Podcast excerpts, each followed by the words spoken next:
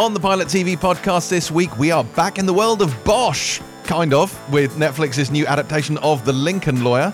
Uh, we're taking a trip through 90s Japan with Michael Mann in Tokyo Vice on StarzPlay and seeing if Sally Rooney and Lenny Abrahamson can top normal people via conversations with friends on BBC Three. But that's not all because, speaking of Bosch, we have the man himself, Mr. Titus Welliver, on the show to talk all about Bosch legacy. And we have the stars of Apple's Tehran, Niv Sultan, and the legendary Glenn Close, who stopped by to discuss that show's second season.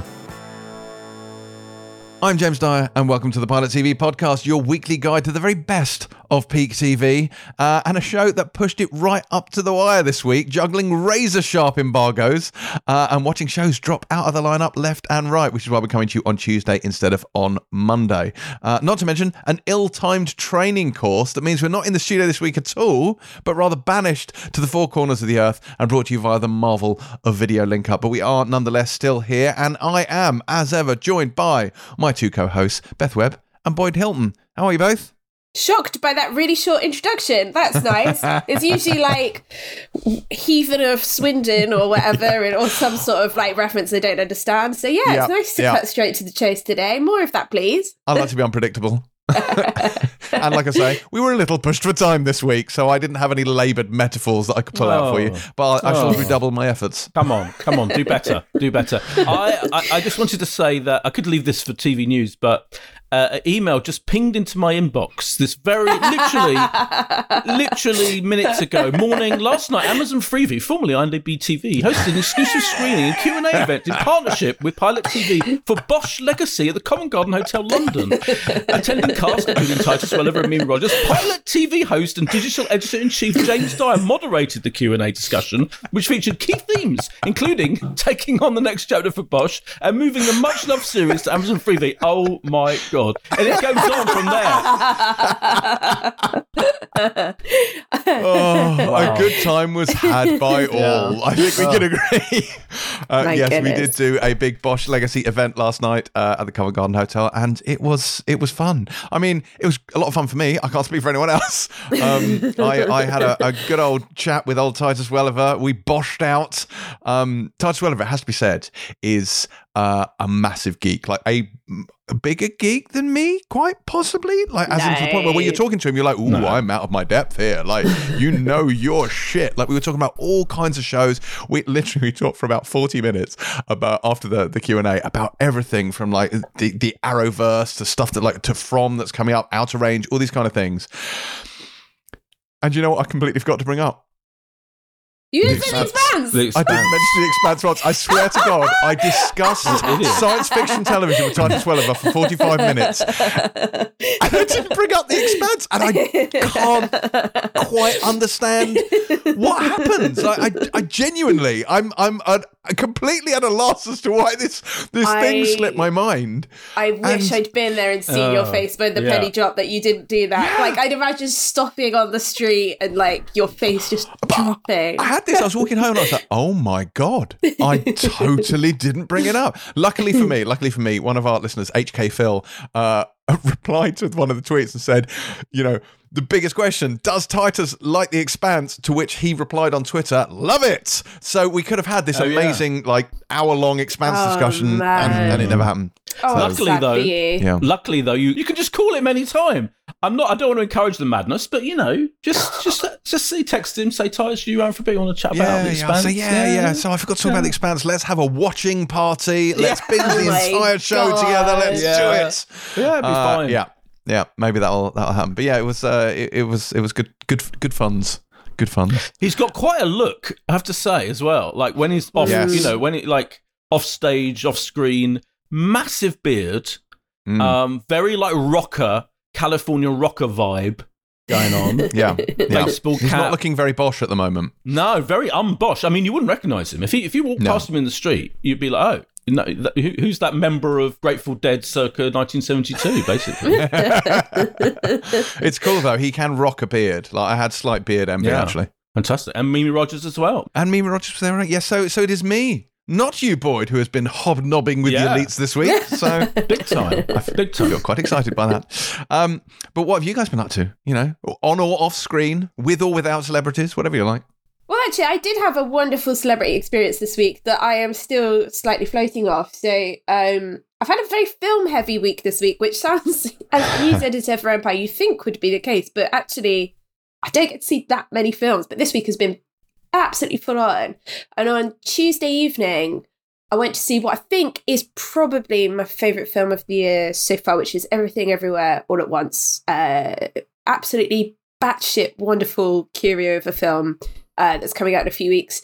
And the wonderful Edgar Wright hosted a screening of it, being just a fan of the film, mm. and put it on. And I was only sat next to Louis Theroux. Uh, so I think all of his, so all of his all of his mates came out to watch it. It was brilliant. Cate Blanchett was there. Um, who else did we have? Julia Davis was there. Oh. Joe Cornish was there.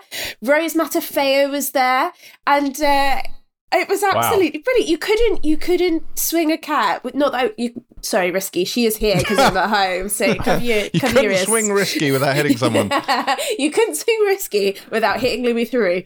Um, and uh, yeah, so I, I, I had the absolute pleasure of well, there there was a person in between us, um, but I did I have to say I did sneak a few looks at him while he was watching it. I think he's actually tweeted about it and said how much he loved it. But it was quite. I thought you were about to say watch. tweet about this weird girl who kept looking at me during the. Yeah. This is very strange. Yeah. yeah. Can I just say? Can, can I just say you made the right decision there because on that day it was either go to that screening, yeah. watch that film about multiverses, etc., or go and yeah. see Doctor Strange in the Multiverse of Madness, which is what I chose to do. Hang on, are you a Strange hater? Oh my god! Right, I'm sorry. It was the most disappointing, disappointing film experience of the year so oh, far for me. What are you like? I really like the first one. The first one's great, coherent. It is different atmosphere for Marvel. Very, very, a story very well told. Lovely cast. But Cumberbatch brilliant. This, I'm sorry, but Sam Raimi cannot put a film together. He has lost it. Whoa. This is a most gigantic. It's a. I know this is a TV podcast, but I can't. I have to get it off my chest.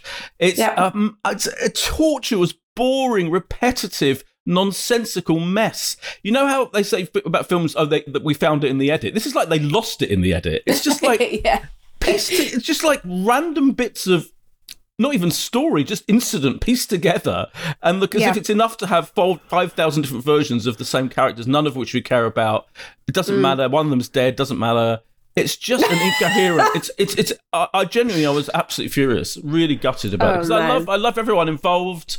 It's yeah. just I mean, I can't wait to listen to the spoiler special. How any of you defend that mess because this is, is astonishing to me. Boyd hating anything kind of shocks brilliant. me, but it's Absolutely terrible. Brilliant. It's terrible. Have well, I, yet, I thought it was great. Oh, ben, have you seen bonkers. it? I saw it. So I saw it in the morning. I went to the morning screening of Doctor Strange, and then I went to everything ever in the evening. Ah. And uh, yeah, if it, yeah, it did bolster my love of the the latter one quite considerably. Not that I hated it as much as Boy did, um, but yeah, it was. I didn't hate um, it. I was um, just disappointed. I was just like, "What? It just it's just it's just, just like me watching Picard. Is that what it was? Yeah, just really, really disappointed. See, yeah. I'd rather you be angry. Sad Boyd and Sad James. It's, it's, there's no there's no yeah. fun in that for me. I like no. it when it's shots fired. Boyd seems a bit angry, to be fair. Yeah, he does seem pretty riled up. I'm a bit angry. Yeah, you're right. That, there's some anger there. It has to be said. I really yeah. liked it. I, I know what you mean. There's there's an incoherence to parts of it, and I'd say some of the character motivations are waved off a little bit. But I thought it was an absolute riot. Like it's a ride. I really liked it. I thought it was, it was wild. Not even that much of a ride. I mean, the bits. The, the first film had wilder moments really than this. It's got there's got about there's like mm. one bit where it's vaguely it's not. Uh, sorry, uh, sorry, there are no hot dog fingers in it. I'll grant you that. But yeah, yeah, I, I was absolutely gutted. Jim. Sorry. Well, well, okay. Well, we can we can we can we can crowbar this into the Pilot TV podcast because I think one of the things that Doctor Strange did do is it moved the needle on required reading. I mentioned this a little bit on the Empire podcast. Is that up until now, Disney have always maintained that you can watch the films uh, and you can watch the TV shows if you like, and they'll fill in more stuff to give you enjoyment. But you don't need to watch the TV shows to watch the films. And I think this is the first of the MCU movies where that isn't the case. That mm. fundamentally, if you've not seen WandaVision, sure you can watch the film, but it'll just be drivel. Well, more yeah. drivel than it was for you, yeah, but and, like genuinely, like yeah. all of the setup is in WandaVision, and right. I kind of feel like they have they made that required reading. I don't see why they couldn't just have a recap, a TV style recap. I, I, I agree with you completely. Previously but, in the MCU, well, why not? Well, I mean, why the fuck? It, not? They're making effectively. They are now making you know, long form yeah. TV serialized style storytelling. And this, as you say, in particular, completely rests on WandaVision. It did remind me, and I actually thought the first the first half hour or so of the film is fine when it, when it's just setting up the premise and you know it goes to the wedding. That's all lovely. That's fine. It's when it goes off into the when it, when it, when multiverse things like that's when it goes disastrously wrong. But up and before that, but it did remind me of how great WandaVision is. I think it's really the so like to yeah. take the positive out of it because WandaVision itself was an incredibly coherent um, explanation and how bold and daring that was yeah. to use all those words and how weird those first few episodes were when it was mm. just you know unfolding like a TV sitcom and all of that. It's just way better than this film in every conceivable way, and that's how to do it. And I, you do you are reminded like that's that all of it works brilliantly, whereas this is just blur. Just you know. Anyway, this is blur. blur. oh. But wow. yeah, anyway, so I anyway. sat next to Julia Davis, yeah. Rose and Louis Theroux, having the time of my life. Um, yeah, it was wonderful. It was absolutely wonderful. So I, I, I, yeah, had a little brush with the celebs myself this week. It was quite, it was quite special. Um, and everyone loved the film as well. I really missed that not just going to see a film and then you get on the tube and you go home it's like seeing a film and then being surrounded by people who were so touched and uplifted by watching something collectively like it was lovely was good. So yeah, me and Louis, me and Louis had a great time on Tuesday night. Very nice. Speak, we've been obviously mentioned a little bit of Marvel stuff. Did either of you, obviously without spoilers, uh, see the Moon Knight finale? Yes. Yeah. Yes. Oh, Beth. Oh, Beth, go on. Let's hear it. Let's hear it without spoilers. Yeah. So yeah, it's a it's a beautiful show. It looks absolutely stunning. I love the palette um, that they use for this, and you know, lending off all the kind of Egyptian mythical, wonderful stuff. That that whole world is really interesting. But it was, I feel that yeah, there was required reading needed with this as well. It was it was pretty baffling to me most of the time, and without enough heart for me to really care what the fuck was going on. Um, Oscar but Isaac. Beth, were you not really attached to Stephen and you wanted to see what happened? Do you know what, James? I actually thought, yeah, that's right, that's right. I actually thought Stephen was the best thing in it by the end. Terrific, terrific. Um, oh, big time. Big yeah, time. yeah, he was. Yeah, Stephen mm. was wonderful. I, I, yeah, he was, he was like the saving, the saving grace to me, and and I and I love Ethan Hawke. I think he was undersold. Mm with this. Uh yeah i just i just wasn't invested and given the two how much i enjoy watching those two stars it says a lot about that show. Um that i was just not engaging with it at all really. Um which is a real shame. I think the finale was a reminder that that these things tend to kind of dissipate in the fun in the finale. Like they tend to revert to marvel normality. Mm and I think like this did, you know, and it ended up being uh, just a kind of whole load of CGI people flinging things, flinging CGI things at each other. And you know, there was a nice kind of amulet Raiders of the Lost Ark element to it, which I quite liked. It, was, it got it got very Raiders in that in that finale with all the kind of hocus pocus symbolism and objects, you know, stuff. But I agree that it is fairly bewildering. Um, and but he was so great particularly in that in the Stephen Grant um, identity, that whenever Stephen Grant wasn't on screen, and in fact in the finale, you know, when he arrived back in the finale, I was like, oh, thank God he's here, and he was funny as ever, and him commenting on the action is really funny, and his accent is brilliant, all of that. But the rest of it did remind you that actually there was amazing moments in the series. I really enjoyed it, but yeah, I, I, it didn't really move me in any way whatsoever. I was not emotionally engaged with it. I just kind of admired it from afar, the, the filmmaking and the visuals and the performances. But it, it, again, it reminded me that WandaVision did this much better. I still think WandaVision is the peak. Loki was good as well. I really enjoyed Loki, but in terms of Marvel TV shows, I think I feel like there's something about WandaVision from conception to execution, everything about it. Just, it just, it just, they really, they're really on their A game for it, and I, I feel like this just didn't quite, yeah, didn't quite um, come together fully for me. I, unsurprisingly, I really enjoyed it. Uh, it's still the first two episodes of that show. I think are remain my favourites. Uh, yeah. But we no, I, I I enjoyed the conclusion of this. I thought it was good. There were a couple of notes I would quibble with, but obviously I'm not going to go into details for that. You have to listen to the Spoiler Special podcast, which we had an awful lot of fun recording. Uh, the word "fuck hippo" was bandied around more than you would imagine. Uh, oh but if you want to subscribe to that, then you can find it empireonline.com/slash spoiler specials. Um, what else have we all been been watching this week? Well, Beth, I should mention to you, I finished We Are Lady Parts, and all I have to say to you is Sparta. um, oh, it's, it's, so good, isn't it? It's just so good. I can't believe yes. I stopped watching it. I don't know why. I think I just got drowned in everything else that was on. But yeah. yes, it deserves all the plaudits. It is magnificent. Uh, we are getting a second season. Uh, I don't are. know when. Yeah. But yeah, I'm um I'm super excited. Here for We Are Lady Parts. So I put in the call out now. We I want a gig. I want, as part of their promotional thing, I would love for them to do an actual well, live performance. Off the back of the Bosch event we did last night, we could do a pilot TV live concert with We Are wow. Lady Parts. Where, where you join in? Where you join yeah. in on guitar? yeah, where I get my yeah. guitar out and join yeah. on stage. Get our guitars yes. in, shred yeah. in the background. We Are Lady Parts plus Bellend. Oh, the synergy there is extraordinary.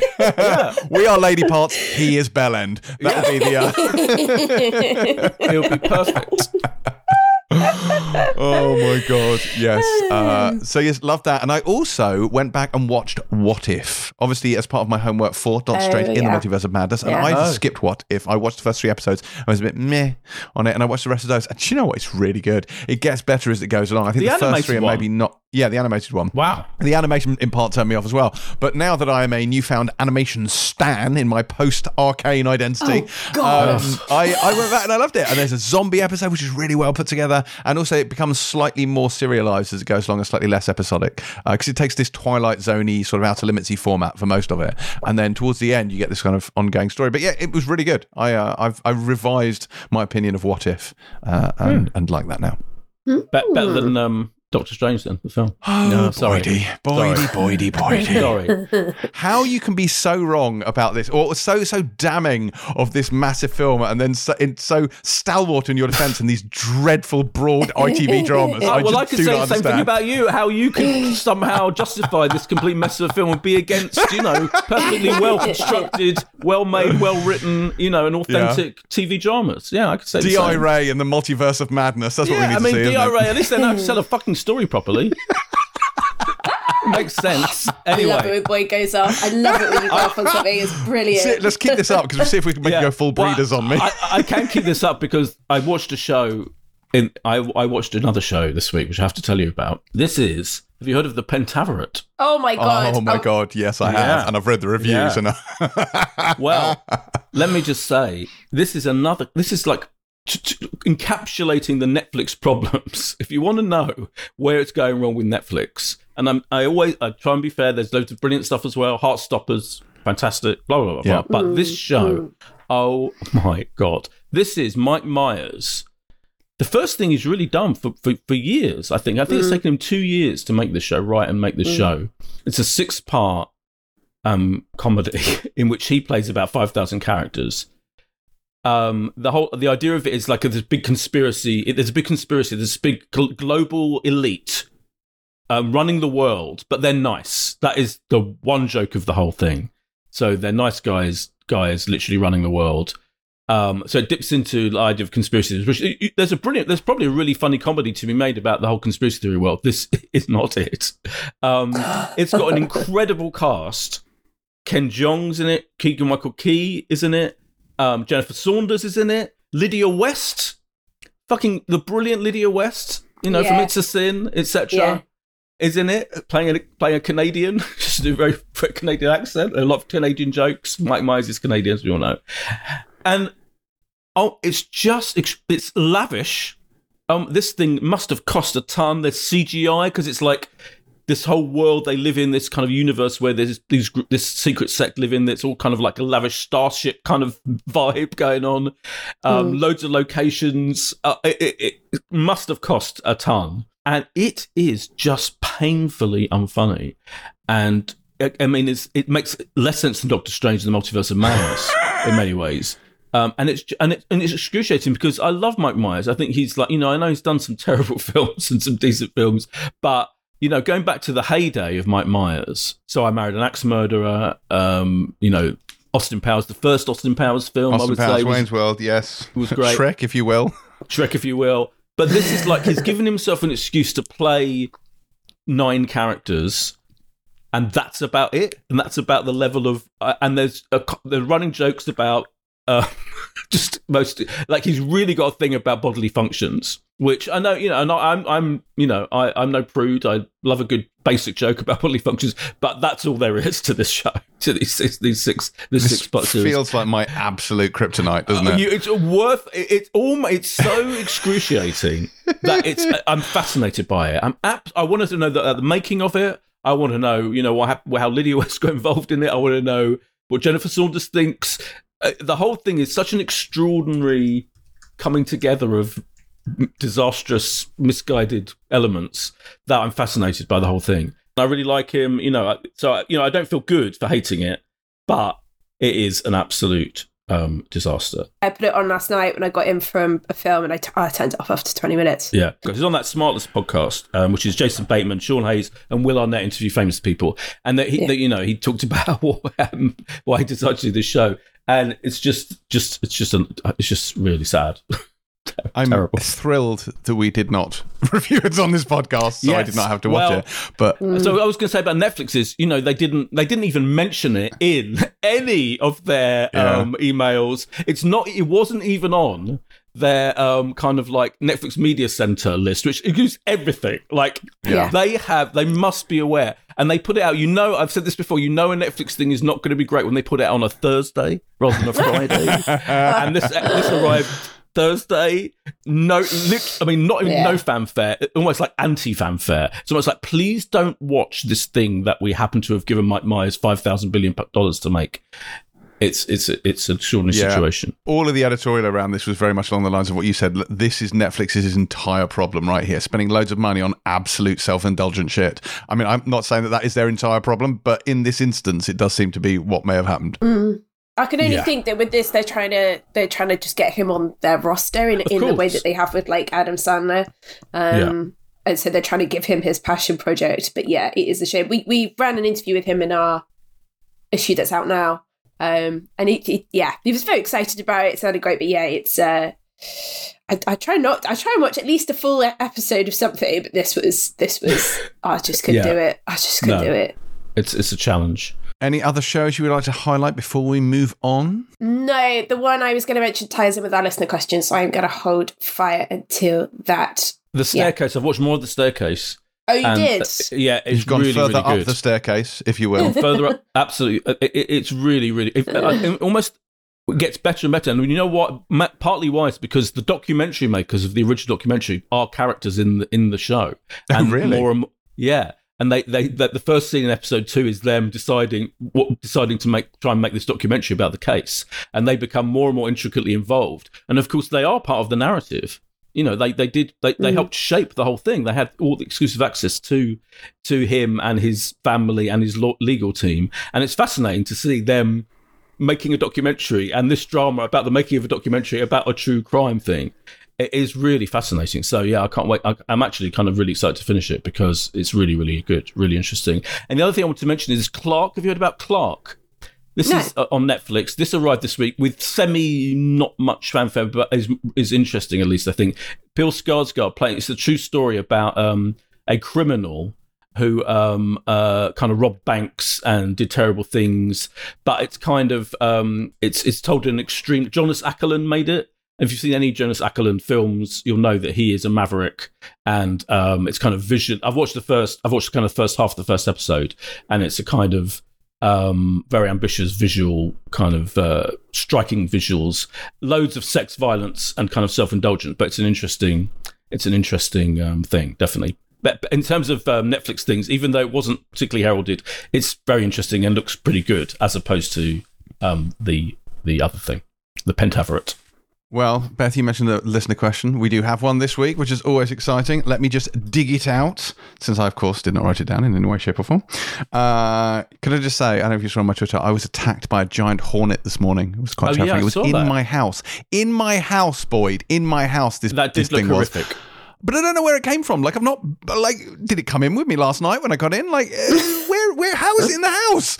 Um, it, and it, it was, it was. I, I couldn't even identify it. I was like, this. Maybe it came from this? Titus Welliver. Maybe Titus Welliver brought it over from America with him.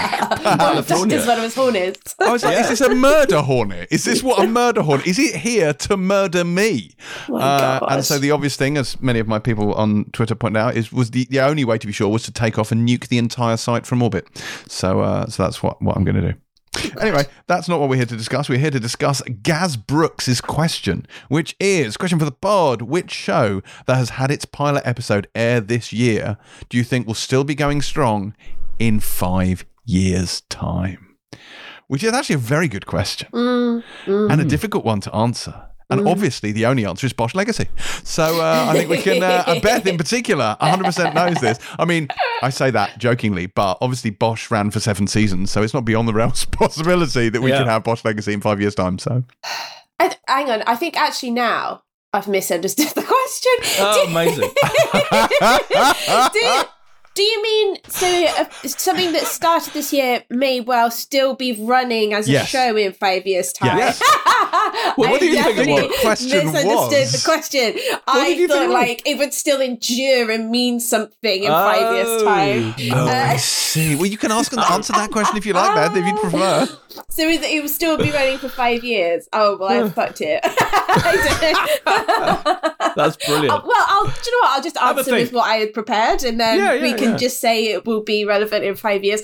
And it also ties into news because uh, it was announced this week or last week. I forget what time is. Um, that Pachinko has been renewed for a second ah. season, and I finished watching that this week, and I think it's the best thing I've watched this year so far. I think it is absolutely astonishingly beautiful, brilliant, powerfully performed. I don't want to spoil it, but there's a post. it couldn't be further from Marvel. There's a post credits thing that happens in relation to where this story has come from and the inspirations for the story. I know it is based on a book, but also the characters within the the, the show, uh, and it is incredibly moving and sweet and lovely.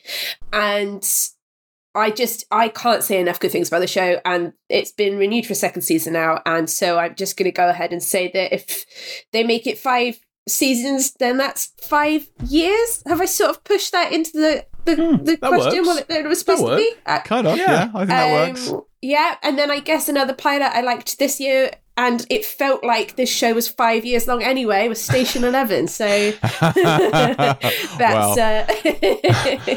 yes it's like it's a limited series and won't be running in five years but beth feels like she'll still be watching it five years from now that's how long it feels uh, i also wondered if they would if raised by wolves will get recommissioned every year just to spite you beth oh, God. I, oh god I'll, I'll just quit i'll just leave I can't. I can't do it. You can't do that. No, do fair it. enough. Fair no. enough. I think. I think slow horses won't make five years. I no. reckon they've done the second season. I reckon we'll get three seasons of that maybe.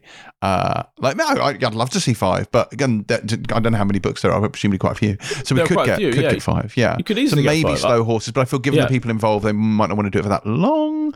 Um, Vikings Valhalla given how long the original Vikings ran, could theoretically, but again, I'm not betting on that for five years. Reacher, I'd quite like to see yeah, running Reacher, in five yeah. years' time. Given yeah. how many Reacher books there are, I'd quite like to see that happening. Um, but actually, of shows that had their first episodes this year, tricky, isn't it? It is a tricky one, especially when all the good stuff is like mainly miniseries or the kind mm-hmm. of format that really should only apply. Like I love the After Party, for example, but I don't see that as a five season show. No. Um, because it's it's propulsive because of the fact that it chops and changes so much, and and even something like that wouldn't have legs for five seasons. I think the best show of the year is Severance and I do think Ooh. Severance could go for five years, for five seasons easily, in a kind of you know, there's, there's it's such an intriguing universe that's created, and when you get to the finale, and you know that brings in new some new new ideas and new elements, it, it could definitely I think that could go on, um, definitely for five years. Um, I think Slow Horse is good as well, as you mentioned. Also, Hacks, I think you know Hacks does get in on technicality because the pilot did air over here this year. So exactly. Yeah, that's yeah, that's, yeah exactly. exactly. That's what we're talking about. Yeah. We're, we're a British podcast. That's right. That's James, right. And, yeah, that's good. That's good. Season two's nearly upon us. So exactly, exactly. Well, it's also... nearly upon the US. I yeah. don't know when the absolute no. fuck we're getting it over here. Probably like probably in five years. So that that will qualify, I guess. Yeah, yeah. that's true. We haven't been told yet. Yeah, annoying. Um, I will mention two BBC shows that were. Um, w- this is going to hurt, and I know that um, Adam Kay, the the um, the creator, is slightly reluctant to keep it going for, mm. for to turn into he a long. long he could though. He could. It's a, it's a depiction of. He could. Know, I don't. I don't physically think I could watch it. yeah, I don't see him doing that. That, that season was in, that that first series was incredible, but it, it took incredible. it out yeah. of me. Yeah. Um, yeah. And the responder, the Martin Freeman, um, which is definitely returning. Um, you know that could that could easily carry on. Possibly, possibly. But yeah, actually, of all the shows come out this year, I think actually there aren't that many that I would want to. I would want to put money on still running in five years. But by the Which, end of this year, maybe we'll we we reapproach this. Reacher is the obvious one because there are so many books, aren't there? I mean, yeah, you know, why wouldn't yeah, they? It, the guy, the main guy, he hasn't got that much other work. You know, he's, he's love, love him as I Alan do. Ritchson is not Alan busy. Exactly. Uh, um, so yeah. that could eat. That, I, I, think they'll be mad if they didn't turn into a long running thing. I mean, why wouldn't you? Because yeah, no, I agree. I agree. I think that feels to me like the most likely. Yeah. Because Bosch Legacy obviously is continuing Michael Connelly's, but we've already had seven seasons of Bosch. Another five is possible, but uh, and we're definitely getting season two of Bosch Legacy because that's been announced. But yeah, you're right. Reacher seems like if I were to bet money on one show, I mean, we, will get to the review later, but the Lincoln Lawyer as well could easily. I mean, that could easily could possibly as well. Again, there are a lot of Mickey Haller books. Um, yeah. yeah. we'll get so to that possibly. later, obviously. We will get to that later. All right. Well, I think that vaguely answers that question. Maybe we'll re- revisit that one at the end of the year and see where we stand. Uh, if you would like your question addressed on this very podcast, please do send it to us on Instagram or Twitter, whichever takes your fancy, at Pilot TV Pod.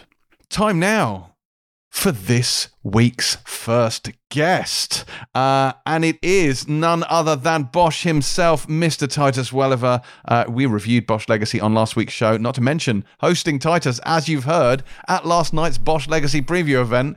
Uh, Bosch Legacy is not only best show of the year, but sees Welliver reprise his role as Detective Harry Bosch and is now streaming on Amazon Freevee. Uh, Welliver himself has been in so many great things. I honestly don't know where to start, but let's just say his face is his warrant and it gives him permanent access to the Pilot TV podcast. Here is me talking to Titus Welliver. Hey Titus, how's it going? I know James from Empire magazine, and you know how much I you know how much I love Empire. We love you too, and it has to be said, just for the record, I fucking love Bosch, and anyone who listens to this podcast will know that I'm slightly obsessed with this show. So, well, cheers, mate. Cheers. That's the, that's because uh, you know I I don't I don't remember a magazine, maybe Cinefantastique, if you remember that magazine from from many many years ago. Um, Empire has uh, has filled that void in the in the best way. It's my I, I look through that uh, like, and this is probably an American thing, like the the old Sears catalog that you got at Christmas time that had all the toys in it. I I, I lose my mind. I, I, I love your magazine and it's and, and I relish uh, relish the arrival. Well, we uh, uh, we do our best to geek out on everything. This uh, pilot has allowed us to sort of focus on small screen stuff because it's obviously it's never been a better time to be a TV fan. There's so much great stuff around. Um, there is, and on so many different networks. And obviously, Bosch was one of Amazon's first big hits. And I have to be said, when, you know, I heard Seven was going to be the last season, I was mortified. So I'm thrilled to bits that you guys found a way to bring it back. Like, when did you find out that was going to happen? Was it while you were shooting Seven? Was it after it had wrapped? Like, when, what was the timeline? Well, it was always kind of being bandied about, but it was kind of whisperings and suggestions, and nothing felt really concrete, you know, and, and there we were you know in the middle of the uh, the early stages of this pandemic just trying to to get the show get that season completed. So mm. it was really laborious and and and pretty intense. And so when you know when when those bits would sort of be discussed, it, it was uh, I, I I didn't. I don't want to say that I dismissed it. I just sort of would say, well, yeah, yeah, yeah, but let's let's get this done. Yeah. And um, you know, and same for the producers and the writers. I mean, everyone was really fixated with their heads down and it uh, there was nothing really concrete. It was really more of a of a discussion at that point. so when it uh, when it became a reality, the the conversations, that dialogue was it, it this looks like we're this is going to happen, um, but you can't talk about it.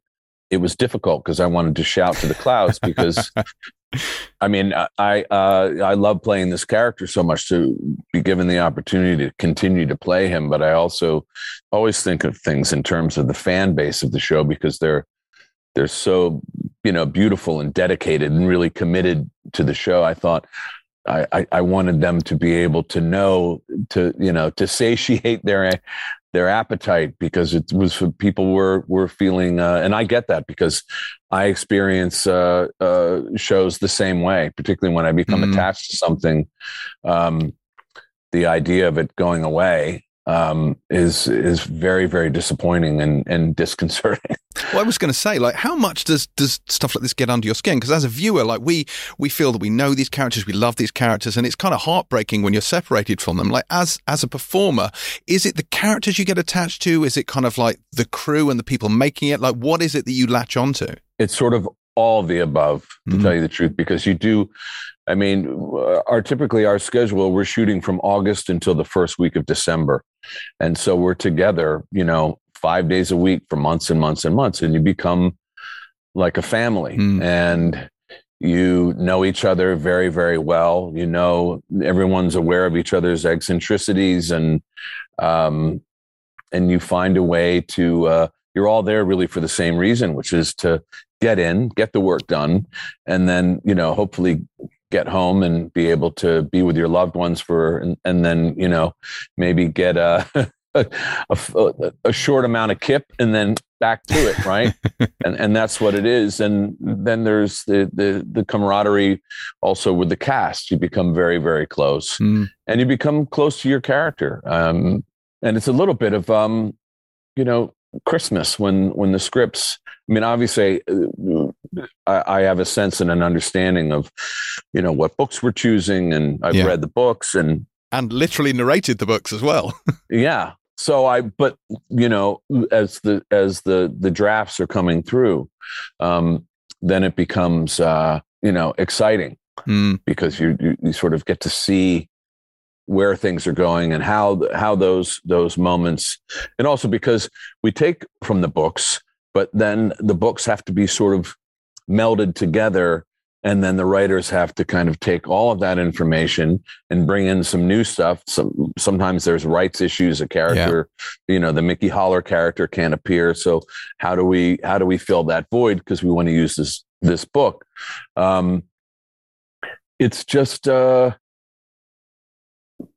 you know it, it, it, it's just it's a wonderful experience. Mm-hmm. and and and uh, you know look i've i've had friends that have been on series that have run for for for long periods of time and have been have been uh, uh, restless and discontent um, that's certainly not the case with this and, and it, you know when i was asked about uh, bosch legacy um, my, you know my answer sort of remains the same which was the the first day of shooting on the pilot michael connelly asked me, "How long do you see yourself playing this character?" And I said, "I'll play him as long as they'll have me." And I and you know, and the irony of that is that I, I love all of the books, but and I've said had this conversation with Michael several times, but I like the the older Harry um, because the older Harry gets, the more uh, you know, as anyone, as we become older, we become a bit more vulnerable. We're yeah. not as fast.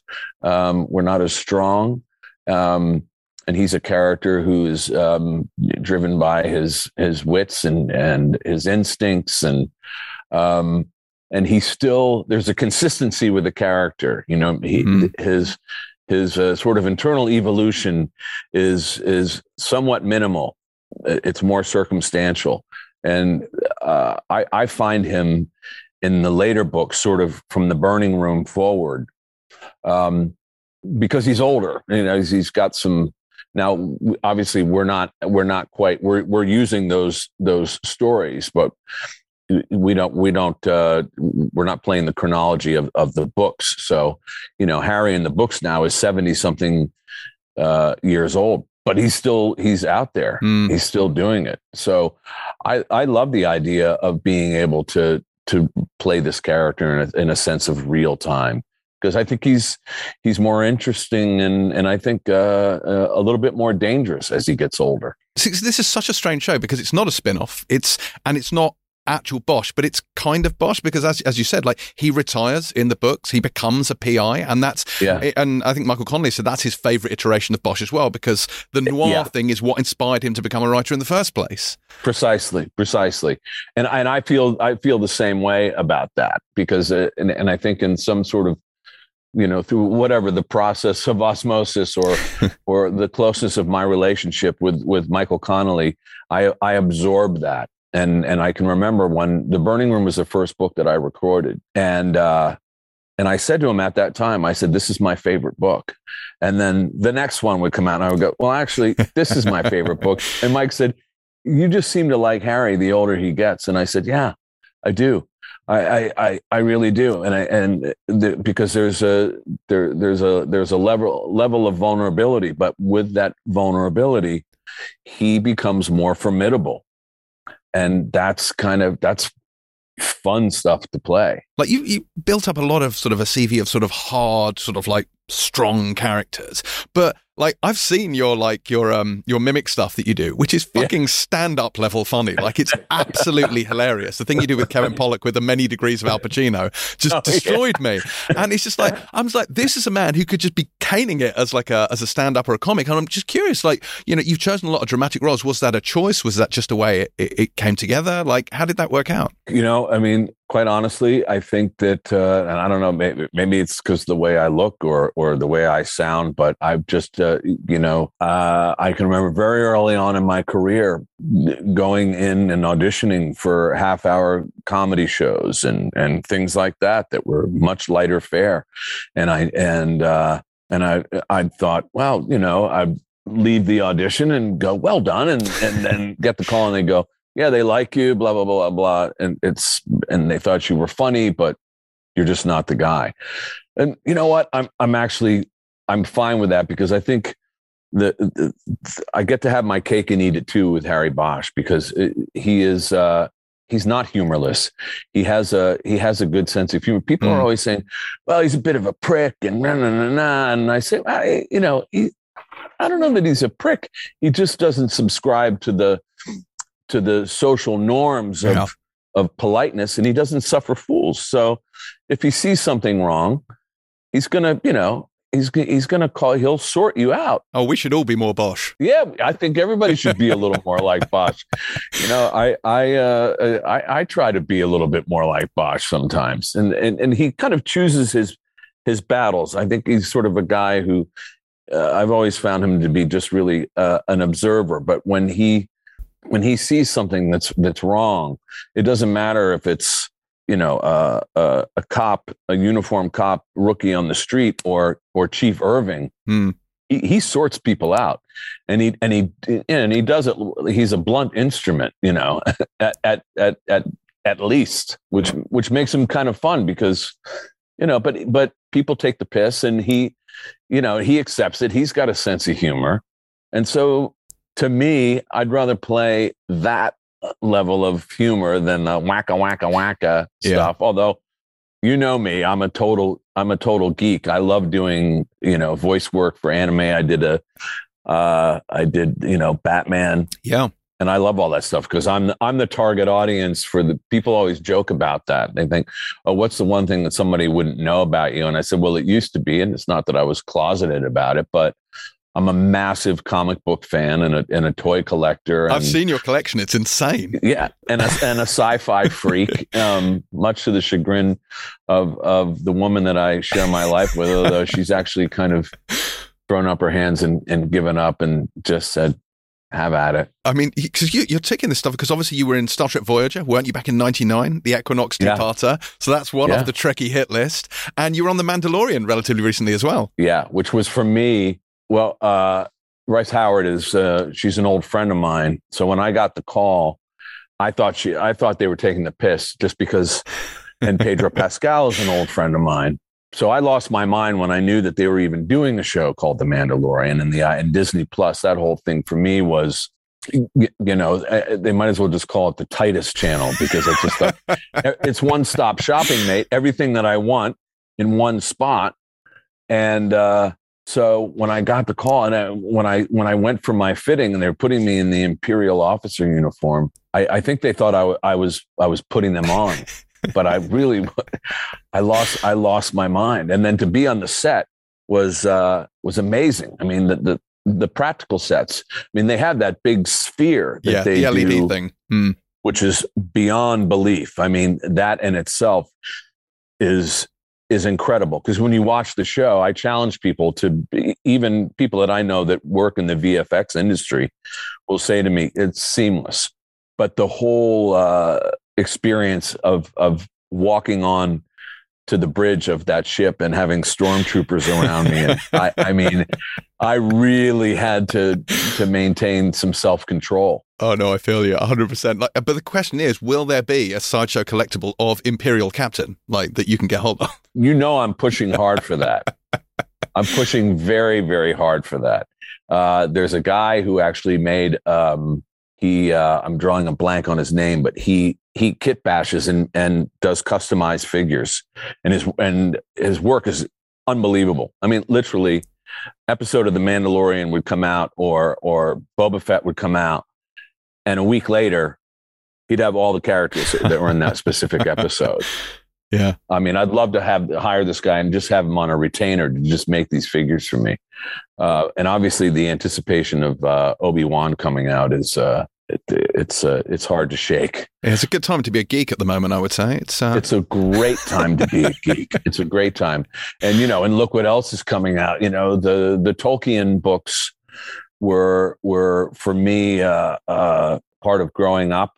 Uh, literally felt like it was sort of one of the first big boy books that my dad gave me um, to read after he'd already read me The Hobbit, and that Amazon has got this. You know, it's epic yeah. epic, epic, incredibly um, expensive. But let's hope they spend it in a good way. Well, I yeah, I can assure you. I mean, I, and I'm not uh, talking out of school because I've not really seen anything. I've not seen anything more than anyone else has. Sure. But obviously, I I, I know uh, people, the executives that have been, you know, working endlessly on this and it it will it will really really be something that I think will in the same way that when when Peter Jackson did the original films, I think it'll be a, an enormous game changer. Mm. Uh, and it's great to see these things realized. You know, Dune for me was great. I I love David Lynch's Dune. I uh, you know I I I dig that film and w- watch it and watch it a, a, million times. But this new version, uh, having grown up reading those books over and over and over Same, again, yeah. It is. It's a great time to be a geek. Amazing. Well, Titus, I could geek out with you all day, but I know you've got other Likewise. interviews to do. but uh, Likewise. Uh, I look forward to seeing you again. Cheers. It's great to see you. Right, shall we get on to this week's news? What has been happening in the world other than, I'm going to assume, the variety of trailers that we got this week? So I'm going to ask you guys Did you watch the House of the Dragon trailer? Yes. Yes. What did you think? I have fallen so far out of the loop with Game of Thrones. A lot of it, I just didn't engage with a lot of it. But I know I'll watch and, and instantly get drawn into it. But but that trailer, it felt like a lot of winks and nods and nudges towards the Game of Thrones world and the books and you know the heritage of the characters we've already seen. And and I'm just over that at the moment. So I was like, okay, yeah, yeah. I mean, it looks impressive. I love Olivia Cooke. Um, that that was a big win, seeing her in all her glory with a dagger, looking pretty badass. I mean, obviously, I'm going to watch it. I just a lot of it I was not engaging with. I was just like, a Targaryen? What was their thing again? What was like right? Okay. This is causing me physical pain. You know that, right? uh, James will explain it to you. Yeah. Oh, yeah. At length. How oh much time God. have you got? yeah, I have a hard out, so we will stop you there. what? Uh, what? What? What? Um, it, remind me. Did you did you finish Game of Thrones? I finished Game of Thrones. Yep. Okay, I felt good. the bitter sting of the final season. It's fine. Um, it's fine. And I think just just because of that, maybe I even like maybe I had some authority over like separating myself from Game of Thrones. I don't yeah. know. I don't know if I like consciously uncoupled from it after that and then this is kind of bringing it back to me but yeah i watched it i just i felt yeah pretty like a lot of people i felt pretty disappointed yeah um with the final season so yeah no i, I watched it and i'm intrigued i'm just not engaged with that world anymore but i'm sure as soon as it flares up i'll be like oh this guy it's uh it's very wiggy yeah it's matt smith very very particularly wiggy um yeah long kind of blonde mullet things you got going on.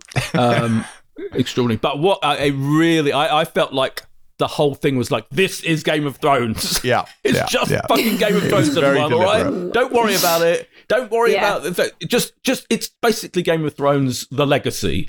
Um, and I mean, I'm here for it. It's, I thought it was really exciting, I have to say. I thought it was really, I mean, it just looks like it's got the, for me, like immediately looked more compelling and interesting than all of those imitation Game of Thrones shows that I consider to be imitations anyway, that James has probably read the original 12 volume novel series of and would champion anyway. But all of those kind of other fantasy, you know, shows that we've had to review on this on this podcast that were mostly like fine or you know fine to slightly dull to not particularly gripping and you know I'd watched the first couple of episodes and never really finished them and there's about three or four of them this felt just from the trailer to me oh I'm going to be pretty gripped by this thing it just had that mm. texture to it that Game of Thronesy something about the way those sto- the story is told and and mm. these talents behind it and the cast. I mean, the cast is like every great British actor who wasn't in Game of Thrones is actually in this. Um, so I'm yeah, I was quite excited. I have to say. Yeah. I, I was Slash very, very, very, very, pleased with this one. Enjoyed it an awful lot. Uh, did you guys watch the Obi Wan trailer? Yes. Beth, do you have similar feelings about that? I am excited about the cast in this one. I think a big one of the many qualms I had with Boba Fett is that they were kind of really forcing us to kind of try and care about people we didn't really know very much about, most of whom were wearing like helmets and stuff. I'm a big fan of the Safdie brothers, so to see Benny Safdie as a Jedi, I'm pretty excited to see. Kumail Nanjiani obviously is wonderful and I think will be such a such a great presence in this. Um, and Ewan McGregor just looks like he's having loads of fun. He, does, like he's having a lot of fun to be back. Um, so yeah, I am I am excited about this. Obviously, a, a wavering relationship with Star Wars over the past few years. Um, Haven't we all? But you know, maybe we had to have Boba Fett to get Obi Wan. So in maybe. which case, this this should be absolutely fucking brilliant. yeah, it should. It's intrigued me. It has my attention mm. in a way that maybe it didn't when they announced it. Um, and like I say, I think the first trailer did an awful lot of work using Duel of the Fates. I think to capture people's attention. But this, bringing in the Vader stuff, could either work wonderfully or be yeah. a catastrophe of. Yeah just you know Alderaan esque levels. Uh, so I, am I'm, I'm mildly concerned, but also We've been intrigued. Hurt before, haven't mm. we? Yeah, I feel before. like I'm returning to a slightly abusive relationship. Is what I'm doing here, and it's just like I, am mm, not sure yeah. this is a good idea. Yeah, could be bad.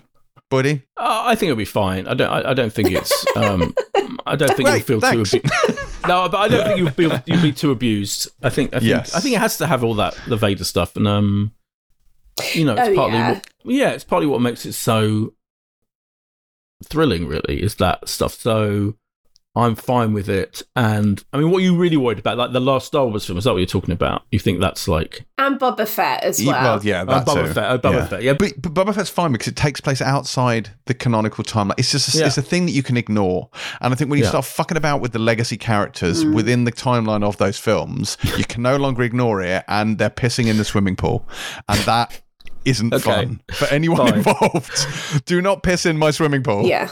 I don't have that same level of um, obsessive investment, so um, mm. uh, uh, they can piss in the swimming pool a bit, and I won't be too annoyed. No, no, I do not hate Hayden Christensen pissing at my swimming pool. Thank okay. you. Yeah. no, that's how no. I feel. Yeah. That's how I feel. Yeah. okay. Uh, what else? What else has happened this week, people? Well, there's a Derry Girls joy.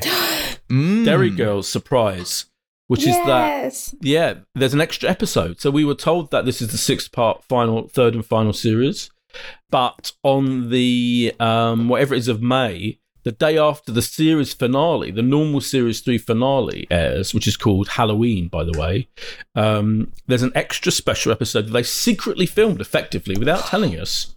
then not only is it an extra special episode which takes place a year later, it's it's going to tell the story of their final year. Um, all the main characters, the Derry Girls and the and and the English boy, and against the backdrop of the Troubles and the Good Friday Agreement, how it all led to the historic signing of the Good Friday Agreement, and there was a um, a vote on it, referendum from it as well. So um, just the fact that there's an extra special extended episode the next day um, it's fantastic news. It's basically a 45 minutes plus. It's basically an hour and a bit on TV with the ads. But extra Derry Girls, what more could you want? Oh, yeah. definitely. Definitely. Did you? I've what that was what I watched this week as well. Was the most recent episode of that, and that had some interesting developments. I was very yeah. on board with. It was very yeah, nice. I know what you mean. Yeah. yeah. for sure. Well, speaking of pissing in swimming pools, as we did earlier, and indeed Star Wars pissing in swimming pools, uh, Ian McDiarmid, Emperor Palpatine himself, has mentioned that fans should expect to see his character return in an upcoming Disney Plus series. So, as Oscar Isaac once lamentably said, somehow Palpatine has returned again. Deep sighs all round.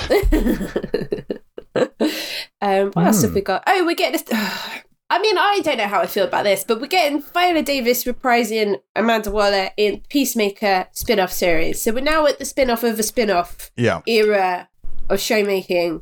And I love Viola Davis. And she was the straight arrow that needed to be in the chaotic, wild bonanza that was Suicide Squad and then Peacemaker spin off is spin off. It's too far now. It's too far.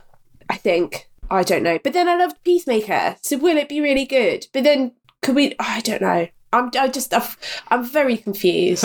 I'm just very confused and I don't really know how to feel about it. Well, in slightly better news, Cobra Kai season 5 has a date. It is oh, coming yeah. on the 9th of September. That is exciting news. And Yellow Jackets has a production start. So that's going to begin shooting uh, in late summer. Hashtag justice for Jackie. Um, slightly less hashtag justice for Jackass because Jackass on the uh, you know given how well the last film went down will be returning as a series on Paramount Plus a Jackass revival series this is something the world neither wanted nor asked for why oh, is this occurring make I, it stop no it did really well it did very well for a reason James People love it. I yeah, everyone loved the, I can't everyone even. loved the film, didn't they? Except James. Everyone, Except everyone really James. liked Jack. Yeah. Also, the CW has cancelled both Batwoman and Legends of Tomorrow. So both of those little Arrowverse shows yeah. are, are no longer. Did you see the Kim Kim Cattrall um, talking about the Sex and the City situation and um, no. and just like that situation? Yeah, she gave a big speech. Uh, I think it was a variety event, Power of Women dinner, and she talked about how the power of saying no, and how she said that um, after the second film, she was just done. She was clearly aware of how fucking terrible that second film is was, yeah. um, and was like, "I am not." Everything in me went is the quote. I'm done. Um, after filming that, she said that she wasn't asked to take part in and just like that anyway, but she definitely wouldn't have done if they had have asked her. um, mm. And she also interestingly gathered like all the talents behind Sex and the City, like uh, Darren Star, who actually created Sex and the City originally and then is now no longer involved in it. Michael Patrick King is now is kind of took over and runs the shows and directed the films. He was there for this event, as was the original, you know, um, the original writer of the books. And it was almost like a, who didn't have anything to do with the, the, the new series either. It's almost like she gathered her troops of the anti and just like that team to, to back her up in this big event where she publicly, you know, kind of renouncing the return of that character and all the references to that character in the and just like that situation. I found the whole thing fascinating. Oh wow. Could you imagine if she showed mm. up now in season two? That would be such a yeah. such a baller move. it would be yeah. Fuck Darth Vader and um, whoever Palpatine. That would be that would be the coup of coups. yeah, that would be incredible.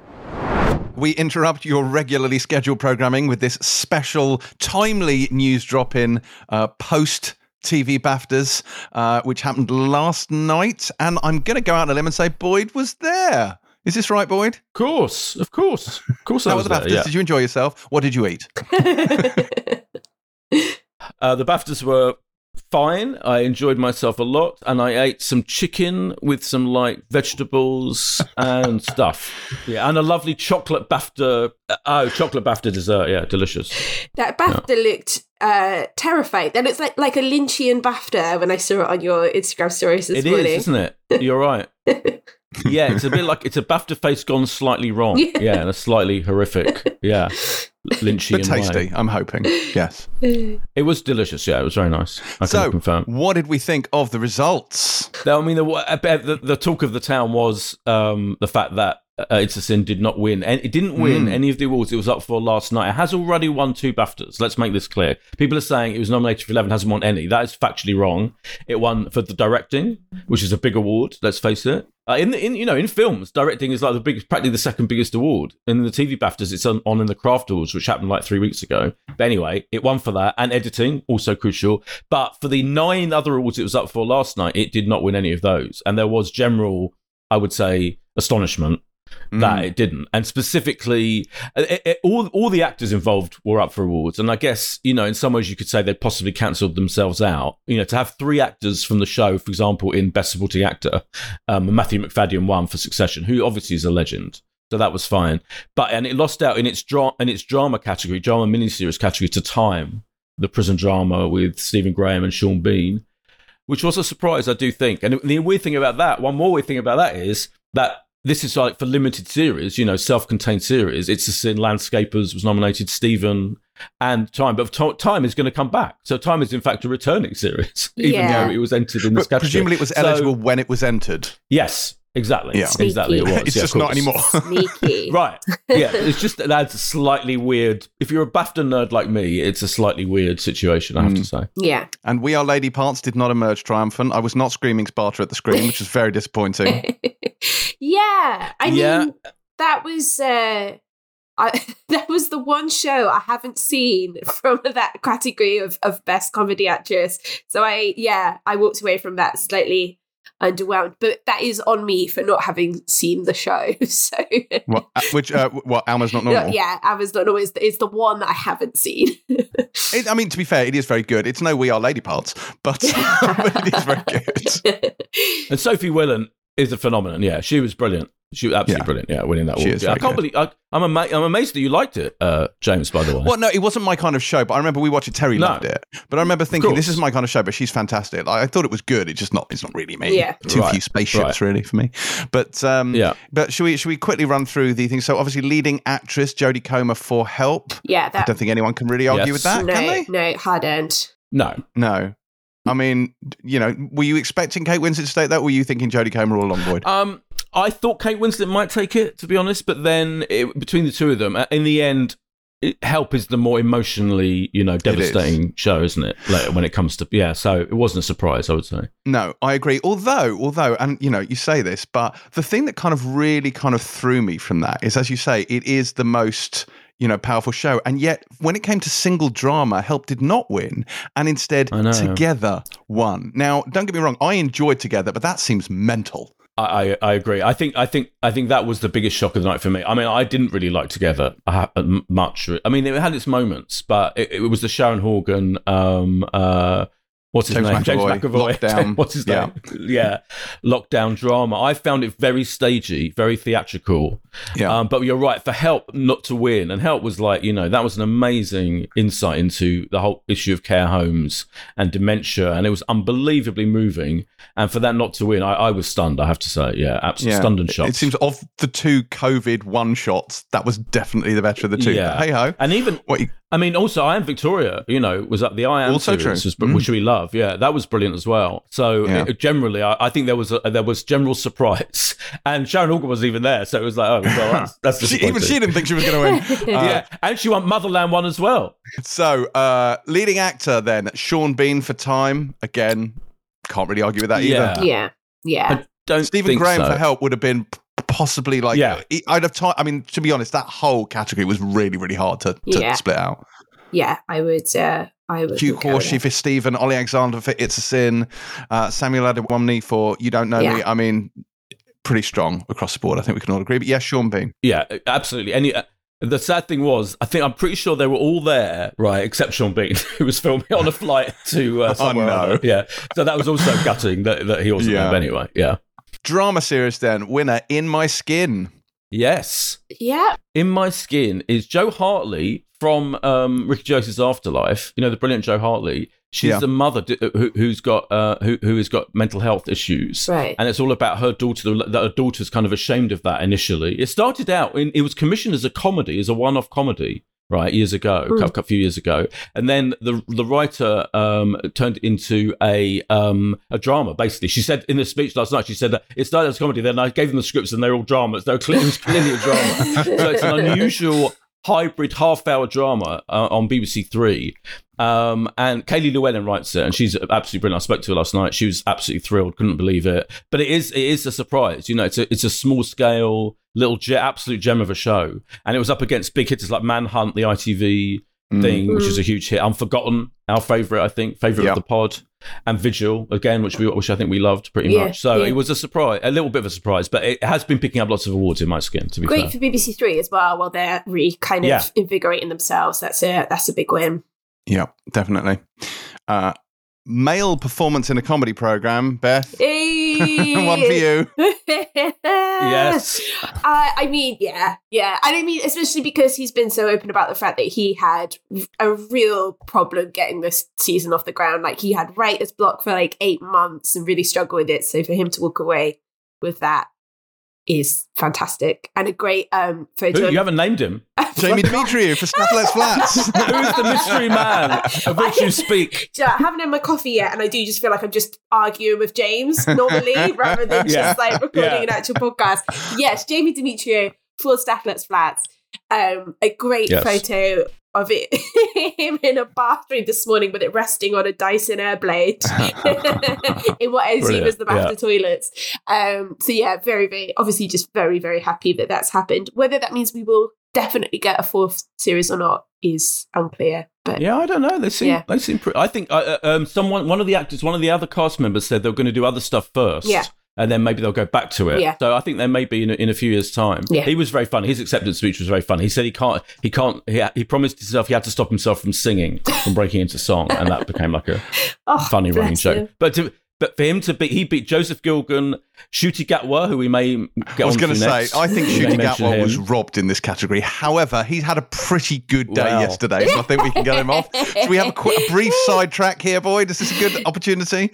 Yes. Go on then. Yes. Well, a major sidetrack and made really we we set up we, we decided to do this podcast extra effectively obviously post BAFTAs because we we need to cover the BAFTAs. But what a genius bit of publicity. Yeah. And this was I spoke to Russell T Davies, and he was his idea to announce the morning of the TV BAFTAs uh, the new doctor who is Ncuti Gatwa from Education. So it's immediate he was there nominated, presenting an award on the red carpet. Everyone was obsessed, obviously, with it and thrilled and delighted. And so it kind of overtook the whole thing brilliantly. Absolute stroke of genius by Russell, um, because it's just all anyone was talking about, mm. and it was it was fantastic. Yeah, and it's an, an total. As soon as I saw yeah. it, because I've been, I was, I hosted an It's a Sin thing at BAFTA last week. It's not my fault they didn't win any awards, but I did host an It's a Sin thing, and and the whole cast was there. Yeah. Olly Alexander, all the, they're all there, and I was thinking one of these people is the new Doctor. Yeah. And I and I remember thinking, which one is it going to be? Yeah. And I have to be very well behaved, and got, and I was like, and then it turned out to be shooting, and it totally yeah. makes sense. yeah. Like, as soon as you see it, it's like, oh, genius, because he's brilliant he in sex education. He, he is incredible, and he's like it a proper charismatic force of nature. His energy is is in, like fresh and fun, and I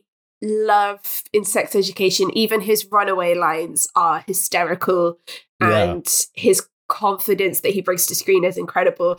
And I just love that. Absolutely, I can pretty confidently say nobody saw this coming. Like nobody saw this coming no, at all. Well, so when it broke, I mean, I tell you, one person, one person I know, Julia Raeside, who's done this podcast actually once yes. or twice.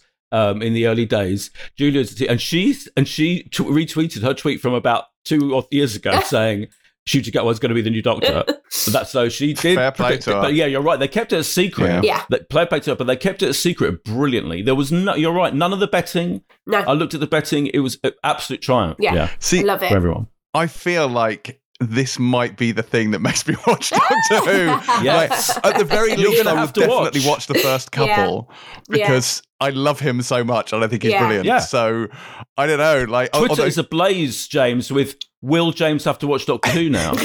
All of everyone's asking. It's the question on everyone's it lips. Is. It is clearly. I don't know. We'll see. I'm I'm I'm I'm pretty excited because how much on a level one standpoint, how much did it annoy you? The number, the sheer number of headlines that were saying Ncuti Gatwa will be the new Doctor Who. Were you like, that's not his name? I think you're fine. It's the Doctor. No, but you know, funnily enough, I think you'll find among Who fans, Whovians, we don't mind that anymore. It's officially fine. In fact, I, I actually heard with my own ears Russell T Davies saying, "Yes, the new Doctor Who." Wow, He's, it's it's fine. It's absolutely fine because it's a bit. Just say the new. It's Doctor Who. That's the show. It's kind of is his name anyway now, in a way, in a in a roundabout. So it's fine. Star Trek fans wouldn't stand for this shit. Yeah, that's the difference that between the Trek, difference, Trekkies and, fair, yeah. yeah. that is the, one of many differences. Beth, uh, one of yes. many many differences um, Russell T Davies, what Russell was saying about is they start filming this week. Wow! And um, there's the the, the um, feature length special that's going out the, uh, in, in, autumn, which will be um, Jodie Whittaker's last episode, and then they do the 60th anniversary of Doctor Who specials what they'll be filming for next year. And Russell's written them, and he was like, they are fucking epic because it is going to go huge. I it's going to go massive, exciting in terms of like budget, ambition, scale, and Ncuti Gatwa. So yeah. Wow. So actual sets made of non-cardboard. This is very exciting times for Doctor Who. oh, um, that we do get angry about that cliche. Yeah. Shots fired. Shots fired. Sorry, Shots I am fired. kidding. Of course, I am kidding. Um, okay, fine. Ncuti Gatwa. They're not male performance in the comedy program, but the new Doctor. So it all works out quite well. Uh, what else yeah. have we got? Mini series was obviously Time again. Yeah. You know, yeah. Could, it could have gone. It's a sin. It could have gone time. I mean, again, it, the other ones, Stephen, landscapers. Like it was a pretty packed category that one. Yeah. Yeah. Yeah. Yeah. I mean, Landscapers was fantastic, wasn't it? It was very inventive. I liked it very much. But um I actually think the fact that it's, it's a sin didn't win, it will still be remembered as if it did. I mean, it's almost like, you know, it's like people would just be like, It's a Sin was the most amazing thing. Mm. And it the detail is it didn't actually win the BAFTA, but yeah, carry on. Female performance in the comedy program, as we've mentioned, Sophie Willan for Alma's Not Normal. No Rose Matafeo, sorry, Beth. I know, no. I know. Yeah, and mm. Anjana Vasan, actually, I was I was secretly rooting for for that one. Well, not really secretly. I was just rooting for her. But uh, I'll be honest. Ev- everyone else in that category, I was rooting for just again because I haven't seen. You've not seen it. Yeah. yeah. yeah. I mean, and Aimee Lou Wood is fantastic in Sex Education, but no, Sophie Willan yeah. is very very good in that show. So, so fair enough. Uh, we're going to skip over reality and constructed. Sorry, Boyd. Uh, supporting actor Matthew Macfadyen, Succession. Of course. Um, yeah what an export that man is on that show. Maybe I'm uh, biased because yeah. I'm not a successionist, but I, I Stephen Graham was my pick for this for time. Okay. I was a little bit disappointed there. But okay. what are you going to do? Okay. Yeah, I think Matthew Macfadyen, that role, he he is the MVP of Succession, isn't he? Yeah. And um, particularly like in the last like season. Delicious yeah. for him. He had so much yeah. fun stuff to do with it and he really ran with it to the point now where I just can't watch like Pride and Prejudice anymore because all I see is this character. mm. Ruined. He's ruined that film. Amazing. Uh, yeah, completely. Yeah, scripted totally, comedy, totally Motherland, the final season of Motherland. Right. Uh, so yeah, yeah, over Alma's Not Normal, over Stath Lets Flats, and over We Are Lady Parts. I mean, I can't argue with that. To be fair, I like, I love We Are Lady Parts, and you know, Alma's Not Normal is good, and Stath Lets Flats is a show. But uh, but Motherland is is pretty incredible, and I think Motherland, especially because that final season of Motherland was so far and away the best. Like it was absolutely nailed on. Like it was brilliant. Best like, okay, fine, I'll uh, accept. Uh, I, can't, I do agree with you. I have to say, I hate to, I hate to agree with James on on anything, but um, it was, it was. I love Motherland. I really love Motherland, and, and you're right. It's about, I think, possibly in danger of being taken for granted because all all of it, it's been brilliant from the start. Mm. And I agree with you. The last season series was the best ever. Um, so I was really. I saw Holly Walsh, who's one of the main creator co-writers, and she was very. Uh, she listens to the podcast. Shout out to her. Um, and she was in great form and completely thrilled that they'd won. Fantastic. Uh, and then last category I think we've got here is single drama, which we've already talked about, which was Together, which was in many ways a travesty, but hey ho. it was a sl- it was a shock. Yeah. It was a shock. It shows you these juries, anything can happen. Anything can happen you know, with these, been this, on awards jury. This crazy little way they do it. But um, yeah. Yeah. Did you see together, Beth? No. No, I didn't. Fair enough. Okay. It was fine. It was fine. Like, it was fine. Okay, okay. It was fine. Okay. It was fine. It was very stagey and theatrical. Yeah, it was no I am Victoria and it was no help, but there we go. No. And I think that's. Br- oh, no, no, no. Sorry, sorry. Supporting actress. We've completely missed out supporting actress, which was Cathy Tyson for Help. I can't really remember that performance, but if they say it's BAFTA worthy, then I'm not inclined to disagree. It's the most diplomatic way I could respond to that win. Boy, what did you that think? She was one of the patients in in the home, I believe, and she uh, she's a fucking legend. So I was really pleased because Okay. Cathy Tyson, you know, going back, yeah, decades, Yeah. and she was brilliant. She was very taken aback, really, really, really like thrilled to win. So I, I think that was a very popular choice, actually. Um, yeah, she's brilliant. Excellent. Anything else we would like to say? So James, you.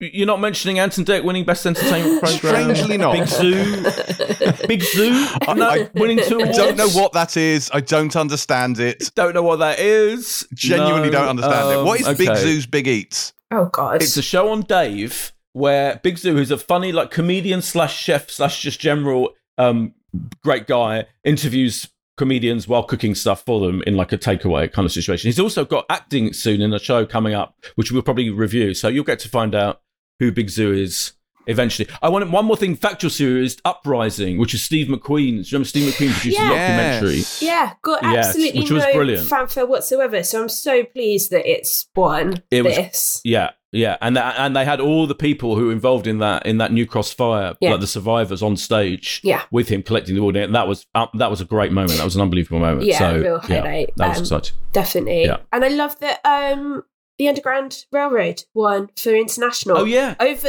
over we should have mentioned that. Yeah, probably some of the biggest shows of the last year. This one came in because again, it's it's one that's kind of snuck under the radar a little bit, partly maybe because it's on Prime, but also it just Yeah. yeah again just did not receive quite as much fanfare as you'd hoped, given how absolutely. So yeah, this is Barry Jenkins' uh, show um, that went out on Yeah. Prime. Late last year, I think it is, and and has some absolutely extraordinary performances in it. So and looks absolutely stunning. Um, so I'm really pleased that that got a kind of underdog win. yeah. And I saw Joe, Jesse Armstrong um, before the awards started, and I he asked me what I thought was going to win, and I said um, Succession was definitely going to win, Yeah. and um, of course it completely proven wrong Yeah. by that. So it was up against what category though? Call My Agent, Yeah. Lupin, my favorite, Mare of Easttown, legendary, Mm. Squid Game, iconic, and Succession. So that was a, a fucking that category is literally like six of the greatest shows of recent times. So it was it kind of wasn't a surprise that it won because it was a great show as you say. But I would still I would still think Succession Yeah. is the best thing. So Yeah. I was slightly gutted. Well, then, that was the TV BAFTAs. Look at us being all up to date with our news for a change. Uh, okay, good. For a change. Back to your regularly scheduled podcast. Let's move on now to our second guest. Now, Tehran begins its second season this Friday on Apple TV Plus. Uh, for anyone who has watched this, this follows a Mossad agent played by Niv Sultan, who embarks on her first mission in the titular Iranian capital.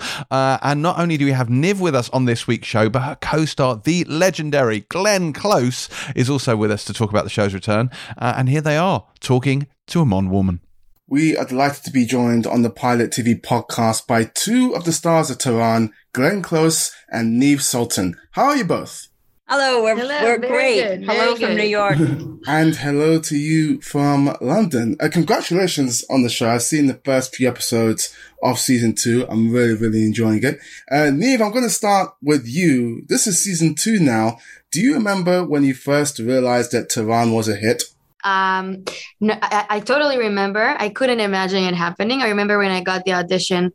I remember I read the the the lines and I I was thinking it has to be mine. But from this position to this to that to where I'm sitting here next to Glenn and we're talking about second season here in New York, I couldn't imagine, and it's amazing. Can you compare what it was like stepping on set for the first time in season one all the way back then compared to stepping on the set for the first time in season two with that success all behind you now? I have to say, uh, for me, it, like I'm, I'm putting Glenn aside for a minute. It was uh, the same experience because I'm very I'm overthinking always every scene. Um, nervous, like nervous, nervous me. Yeah, I'm getting nervous by every scene. I, I can't remember not even one scene when I came on set super easy breezy. Um, so still the work is still happening and we put a lot of effort in season two and in se- season one. Uh, but this time I had Glenn. so that was the huge uh, difference. Absolutely. And for you, Glenn, what was it like jumping onto this moving train? Well, um, I had been studying Farsi for two two and a half months, perhaps before for before I left to join the company. So I think the most the thing I was most nervous about when I first started was Farsi, because the first scene we shot, I spoke most of my lines in Farsi. So um, I was grateful to have such a good teacher to begin with, and then to have people on the set because I really wanted to, to speak Farsi that would impress Farsi speaking people. um, and then and then it was just it was a whole new world for me. Um, I have to say, the first time I put on the long coat and the it's a haji, uh, the burqa, or, uh, yeah, yeah. Um, and I I really felt what it's like to be in a culture where women have to cover themselves up. Um, even though you know we're told that it's getting looser and looser as far as how much hair is shown and everything, but um, it really I, I, was very aware of that when I when I first put on that and said, "Oh no, no, you have to wear this coat and you have to have a scarf on if they're um, when they're men around." And um, it it hit me that that we were portraying um, you know a culture very very different, obviously from the one I come from, and I really liked that. It was a great learning experience. Yeah, yeah. You mentioned Farsi there. Uh, Niv, I know you had to learn Farsi from season one. Uh, was it easier for you jumping right back into it this time around? And what advice were you giving Glenn on that front? I have to say I did I did feel a difference a little bit because in the first season I needed to to learn it out of scratch and my mouth needed really to adjust uh, for the language. Uh, and in the second season it became a bit easier but uh, honestly she came so prepared. And i believe that for english speakers it's even more um, complicated as you know the pronunciations are so different. Um, but we memorized you you could have find us in so many moments uh, sitting behind the camera and just whispering farsi to ourselves and yeah. memorizing over and over the lines. The relationship between your characters is built on trust, but the business they're in is very untrustworthy. And I find that very interesting. What sort of conversations were you guys having with each other about building the dynamic between your, your two characters? Well, I think it was beautifully written in the script, actually. Um, I think it started, uh, and I was very aware as that character that she had rank over me. Uh, she had come, you know, from Israel. She was a trained Mossad agent. Um, I probably did some some basic training, but um, I had years on her, and I had better knowledge of the of the country. But what I think was very well written in the script was how how our you know dynamic shifted, sometimes back and forth within even one episode. Uh, and I think we ended up at the at the end having great respect for each other um, and I and you know affection, but um, and and it be, all came down to trust. I mean, there that that line that you see when I said, "My life depends on yours," and um, and her life depend on mine, and you have to trust. And one of the things that I find so interesting about Tamar is that she plays characters within characters, and she has so many different personas that she picks up and drops her the hat. And that's one of the things that makes her so good at her job. What things are you doing as an actress to help differentiate your personas on the show? Yeah, first of all, also, I mean, I needed to learn the Farsi. I needed to learn Krav Maga to, to really to work on my um, physical skills. And I needed to think, how would it be to sacrifice my life for my country or for my people and what does it mean and what does it mean to be a Mossad agent in the most uh, psychological way um, Yeah, I believe that was the most challenging thing to understand. Interesting. So we've been talking a little bit about perfecting personas and then dropping them at the tip of your head. And Glenn, you're somebody who's had to perfect a lot of personas and then drop them as soon as the director calls cut for the first time. Which of those characters did you have the hardest time letting go of? Well, on stage it was Norma Desmond. On on uh, in film, I guess it was Patty Hewes in Damages because I lived with that character for five years, and the the writers were so brilliant, and they didn't put me together with my father until the very last episode, and then I realized as the actor, oh my god, she's the damaged one. She is damaged. You know, that's where it begins. So yeah she she she haunted me for a while. Uh, Neve, one of the special skills that Tamar has is hacking, and I'm going to go out on a limb and say that Tamar, amazing hacker, Niv Sultan, not so much. Not so much. Not at all. Not not so much, and not at all. I'm the most technophobic. Even you know on Zoom meetings when you just need to to press the link and then you need to put a, a password into in order to get into the meeting. I'm always losing this part. I'm always just forgetting the password and I can't find it. No, I'm very very not hacker or you know.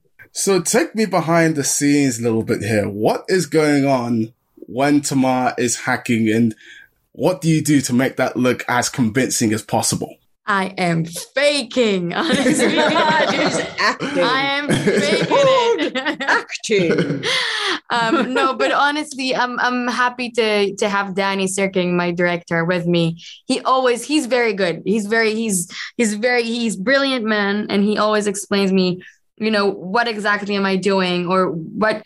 The the, the main thing is not what she like the the bottoms or the thing that she presses is what she feels in that moment or what she does or uh, how she feels about the mission so that's the most important thing in my eyes we've been talking a little bit about the things that you had to learn for this role like Farsi, like Krav Maga for you, Niv.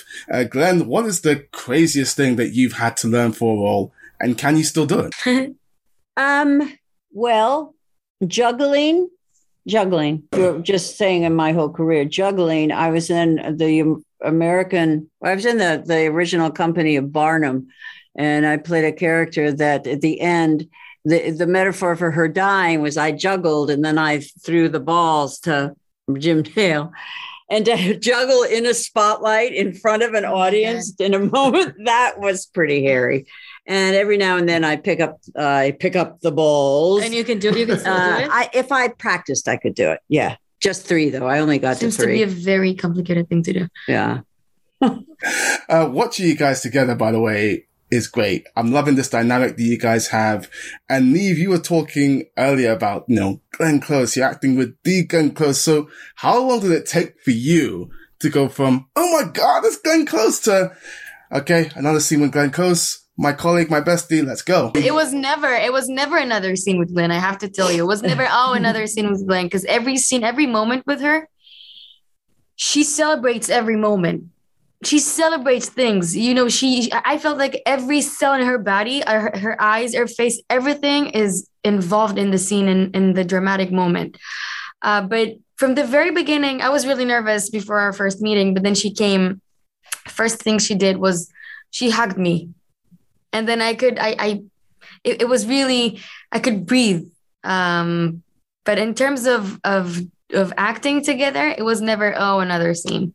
Every scene I was totally there from the beginning and super excited and, and nervous. Uh, Niv, this is season two now. You know this show like the back of your hand. Do you have an ending in mind for your character? And have you discussed that with the writers? I don't have an ending, but I have some ideas.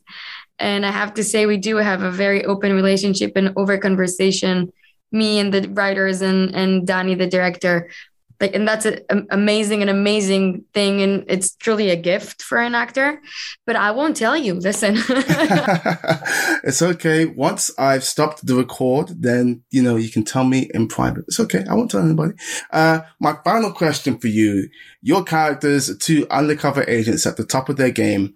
If you could take these characters and put them into any other show to interact with any of the awesome spies we've had over the last however many years, uh, what show would that be and why? Um, it would be, and I've gone blank. it's a very complicated. The big, well, the big one, Daniel Craig. complicated question. the big one. Uh, James Bond. James Bond. James Bond. James Bond. James Bond. He knows the best. I want so to. I, want to be in a big James Bond movie, being a, a very powerful woman. I think that'd be fun. Or any any. That's any, a headline. Here you go. Yeah. I can think about someone else. I can think. I can't Oh. think of someone. Another one would be really fun to be in is Slow Horses. Yes. I just spoke to Gary Oldman and Jack Lowden about that show a few weeks ago. I'm really enjoying it. Oh, it's so good. It's so good. That would be really fun to be in Slow Horses. Niv Sultan, Glenn Close, thank you so much for your time. This has been a pleasure and congratulations on your show. Thank, Thank you, so you much. very much. That was Glenn Close and Niv Sultan. And we move on now to this week's reviews. Uh, and I think first up this week, we have Conversations with Friends, the next collaboration between Lenny Abrahamson and author Sally Rooney after 2020's Normal People, the best show of that year. Um, this one sees two Dublin students form, shall we say, a connection with a married couple. Beth, have a conversation with us about this. You really just don't have the time for this this week, do you? yes, yes. So, um, Sally really, I'm, I'm struggling to find a more prolific author from this, as in my generation. Like, I forget how old she is, but it's, I think, without giving too much away, she's younger than me. Uh, but is just has has just absolutely I can't even think of how quite to describe the success of her and how well her. I, you know, it's inevitable that these novels were going to be adapted. I think. I think just given the cultural impact that they have, and the fact that Normal People was done so incredibly well, like the casting alone. If you see where Paul Mescal and and Daisy Edgar Jones are now, and and how they're at the kind of just on the up and up. It's been an astonishing journey, and so it's almost it's quite i was nervous about this show and how it's continuing this legacy. You know how do you follow up from something like normal people which you know broke all kinds of streaming records international appeal won all these awards. It was like absolutely astonishing. So yeah it's it was a bit of trepidation with this that i approached this show. Although i do love uh lenny abrahamson who has returned from making we, yeah, directed most of the episodes of, of Normal People and, and now returns to to do the same here. Um, it's a fantastic cast. It's gone a slightly different way to what happened with Normal People, which were two kind of very, very uh, relatively unknown kind of breakouts. But this, you've got Sasha Lane, who um, is very briefly in Loki. Her big breakout was in a film called American Honey um, which was an Andrea Arnold film. But she was very, I think she was street cast, I want to say. She definitely wasn't very well known when she made her breakout in that film. Um, Jemima Kirk, who was obviously in Girls, um, and then Joe Alwyn, who is, as well as Taylor Swift's boyfriend, which is apparently what a lot of people know from, James Dyer included, weirdly. Uh, he's been he's been in sort of smaller parts in big films. So he was in The Favourite, and um, he was one of the people that stepped in to replace Robert Pattinson in The Souvenir Part Two. Um, like a like a reliable screen presence. I wouldn't say an extraordinary one. Um, and then we've got this newcomer, Alison Oliver, who plays Frances, who's kind of our central character in this. So yeah, she is a uh, a writer and a poet. She does these uh, performance pieces with Bobby, played by Sasha Lane. Uh, they used to have a relationship, but are very close friends now.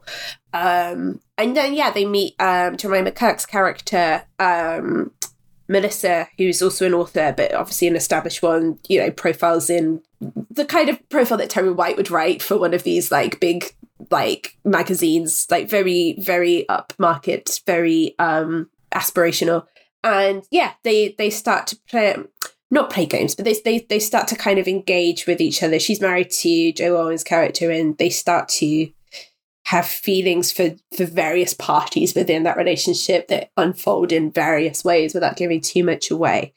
Um, I would say with this, I I've watched four episodes of this now. Uh, very easy to watch, and it took me a little while to adjust to the friendship between Francis and Bobby. So they kind of are very much at the crux of at least the first episode, most of the second, and then the other two characters come in slightly more. And they're very good on their own. I think Sasha Lane is incredibly enigmatic and charming, and she's um, quite elusive. She's quite an elusive presence. And then Alison Oliver is this newcomer. She's quite um, well. The, the, the whole kind of crux of her character is she's very nervous and shy and struggles to form complete sentences when talking to people, and she does that very very well. Um, but together it it didn't quite work for me until they sort of hit their stride a few episodes later. Um, and we just haven't seen that much of Jemima Kirk in the episodes I've seen so far. I would say the standout for this was Joe Alwyn which is which is good. He's very subtle. He's very I mean he has been cast mainly for his, his kind of sex appeal and that does it works. It you know it makes him very enigmatic and charismatic without being over the top and that works really well. And it's just it's beautifully filmed. So it's filmed on film um gorgeous soundtrack. A lot of the same tropes that were used in normal people and i guess if it's not broken don't fix it in that respect. Like it's very much the same. Very wistfully made and you know you've got like this very whimsical soundtrack and beautiful settings. The one i've just watched they've gone on holiday the four of them somewhere and it's absolutely stunning where they are.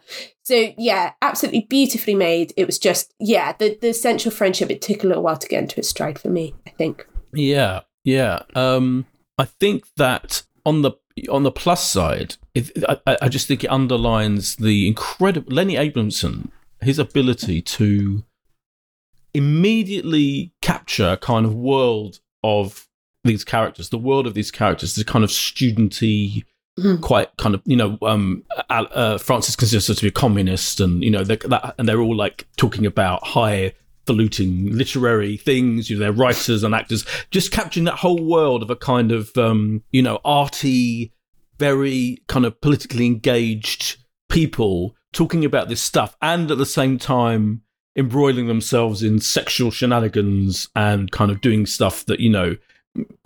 I don't know, just kind of testing the morality and and, and the and the um of their friendships, if you like. Mm. I just think he nails it as a director so brilliantly. It just feels like that's what you know. With normal people, ten minutes in, you totally believed in those two characters and their vibe and what they were talking about and the kind of awkwardness between them. In this, I totally believed in all four characters and their and the way they're interacting and and even and I know what you mean about that friendship. I think I, I felt like that that Sasha Lane's character Bobby is is is very annoying. I think she's mentally irritating, yes. right? Yeah, she she um, fails the Belen yeah. test. yeah, uh, but I think that's really interesting because it's like how does whereas Frances is an absolute delight and she's the kind mm. of like uh inward, you know, seemingly anyway, kind of quiet, you know. But I feel like she's being she's being affected by the fact that Bobby is such a big character, you know. Yeah. Um, and I found that very believable. I found that I thought I really, I really, I really, I thought that power dynamic between them I think is really interesting. And of course, they used to be. Yeah. Together, they were they, they they are ex exes, if you like, who still have this kind of bond, and that's fascinating in itself. So the whole thing, and then to have them connected to this older, more successful, you know, um, sexy couple. Let's face it. Um, mm. It's just it's just a brilliant kind of. It's just a simple. Which I haven't read the book, but again, I think it, a lot of it, it, has to be credited to Sally Rooney's way with dialogue. As I understand it, you know, from what yeah. I'm reading, a lot of the dialogue is taken direct from the books, and the, the dialogue is one of the things she's absolutely brilliant at.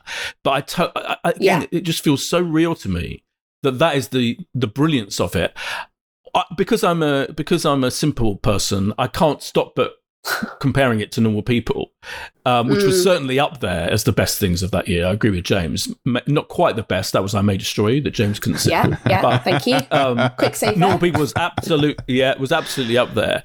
And I don't think, and I think remember, like I, I have to. I was, you know, normal people. Those two were so incredibly charismatic and appealing. Mm. Paul Mescal and Daisy Edgar Jones and yeah. the characters, and it was so, and, it, and it's much easier with just a central romance. I mean, there's lots of other yeah. supporting characters. It's much more emotionally accessible. Drawn, mm. But it's yeah, it's much easier to tap into a, a, duo's relationship than this, which is in a way more ambitious and difficult to tap into a, a four of them. Even though it's kind of mostly seen from Francis's point of view, um, you're still getting to know these four different people. Um, and so even though I believe that it's not quite as amazingly compellingly brilliant as normal people, but if you if you'd never seen normal people and didn't know about it and this thing arrived, mm. you'd be mm. like, oh, this is fucking brilliant. I mean, it's just yeah. so well done, so well written, yeah. so brilliantly cast. Jemima Kirk, perfect as yeah. this as you say, this quite successful writer who's incredibly flirtatious with um, Frances. And what I loved about Joe Alwyn's character is that he's just kind of a bore to begin with. He's like a completely mm. flat, which is a very interesting observation about actors. I've met a lot of fucking actors, right?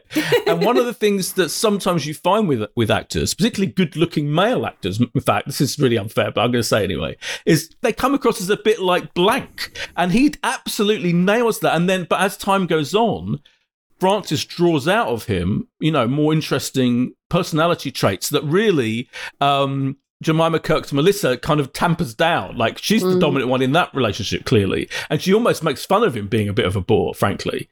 Um, so all of that, I think, I found fascinating and completely involving and convincing. It's just not quite yet. I've only I've watched two episodes, mm. and it hasn't it hasn't gone full on. Now the other thing, of course, normal people did incredibly was the intimacy, the intimate, yeah. you know, the sex basically was extraordinarily yeah. brilliantly handled. This yeah. hasn't got got into that particularly yet, so I'm waiting for all that to arrive. I'm sure it oh, will I'm very there. soon. I'm in it, but okay. it's it's so interesting to yeah, it is.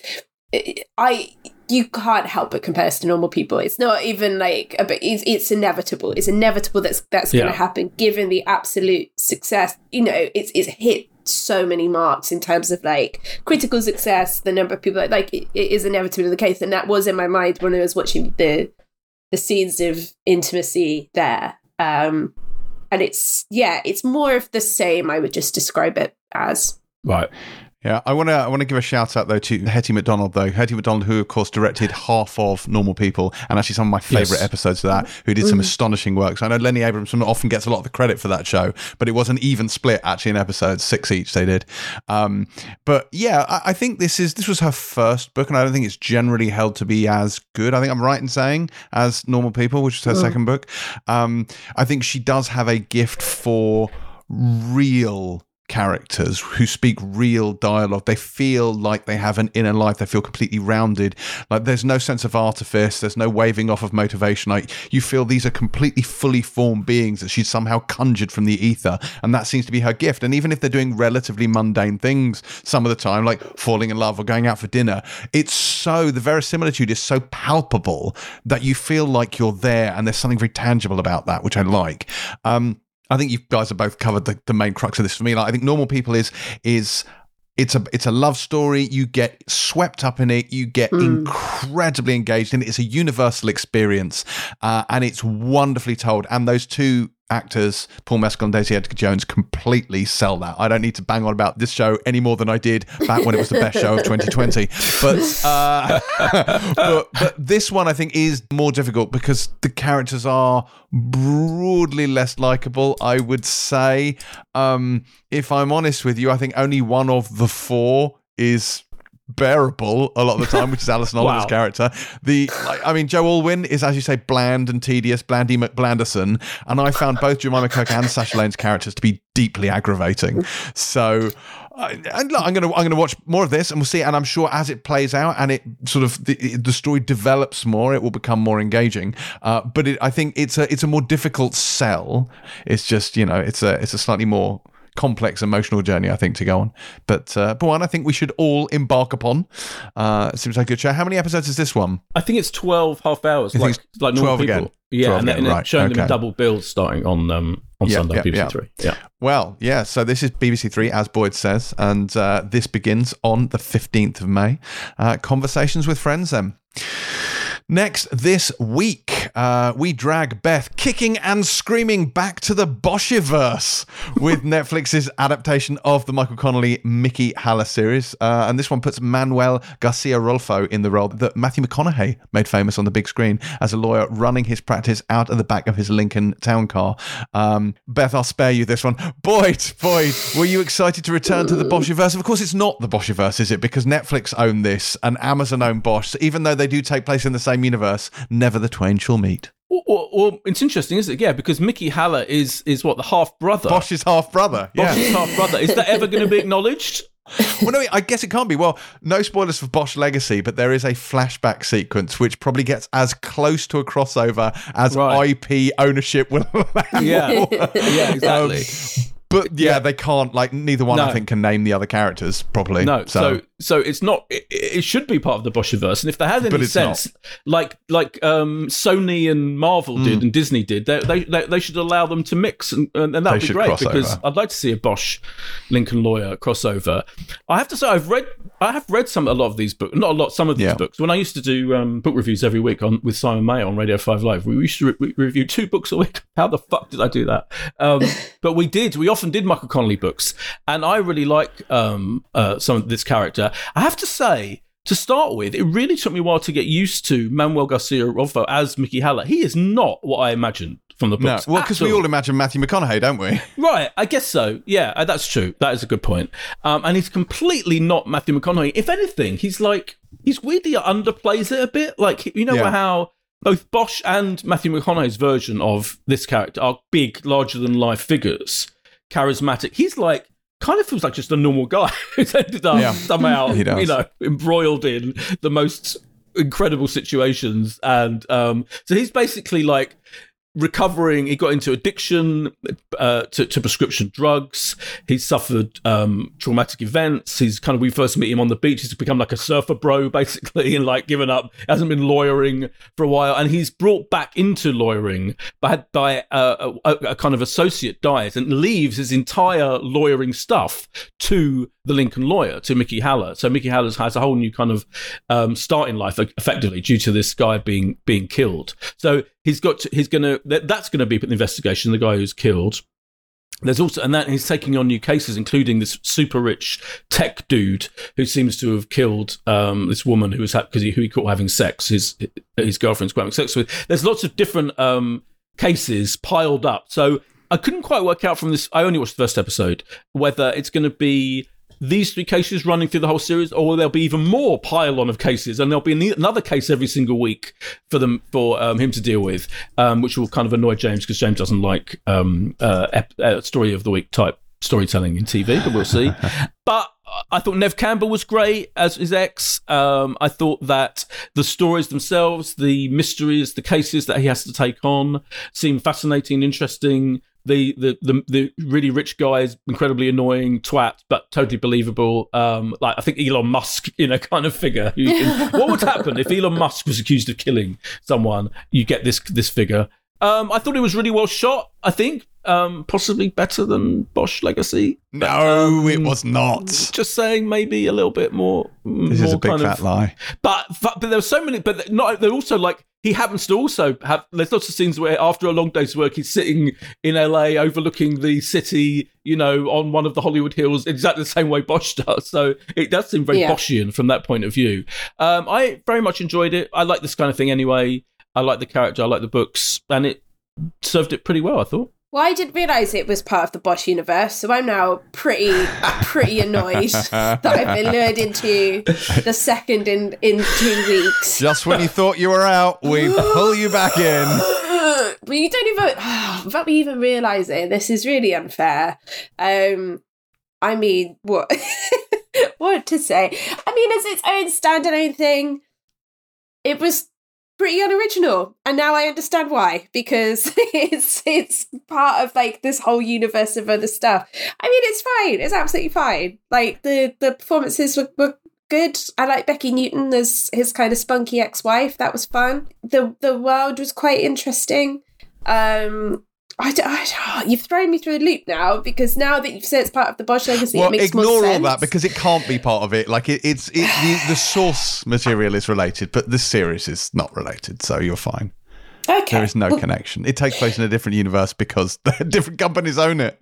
Okay. Okay. Fine. Well, yes, it was. It was an intriguing start to the show. It's quite interesting. I, I've not seen this this lead guy Manuel Garcia Rulfo in anything before. He was quite charismatic and fun, and I liked the rapport with Becky Newton, especially. Uh, she definitely like livened things up quite a lot. I think. Yeah. Um. So I like that. Uh. I don't know. It doesn't help that I'm also watching this along with Better Call Saul, which obviously does the kind of courtroom drama thing, underdogs fighting for themselves and for other underdogs, you know, slightly better than what I'm watching here. It was it was perfectly fine. It's not in my wheelhouse at all. I probably won't watch it any anymore, but I can't pick out any outright problems well. The thing here that kind of should bake your noodle a little bit is you know the detective who is investigating the murder of the lawyer in this. Mm. Yeah. In the book, that's Harry Bosch.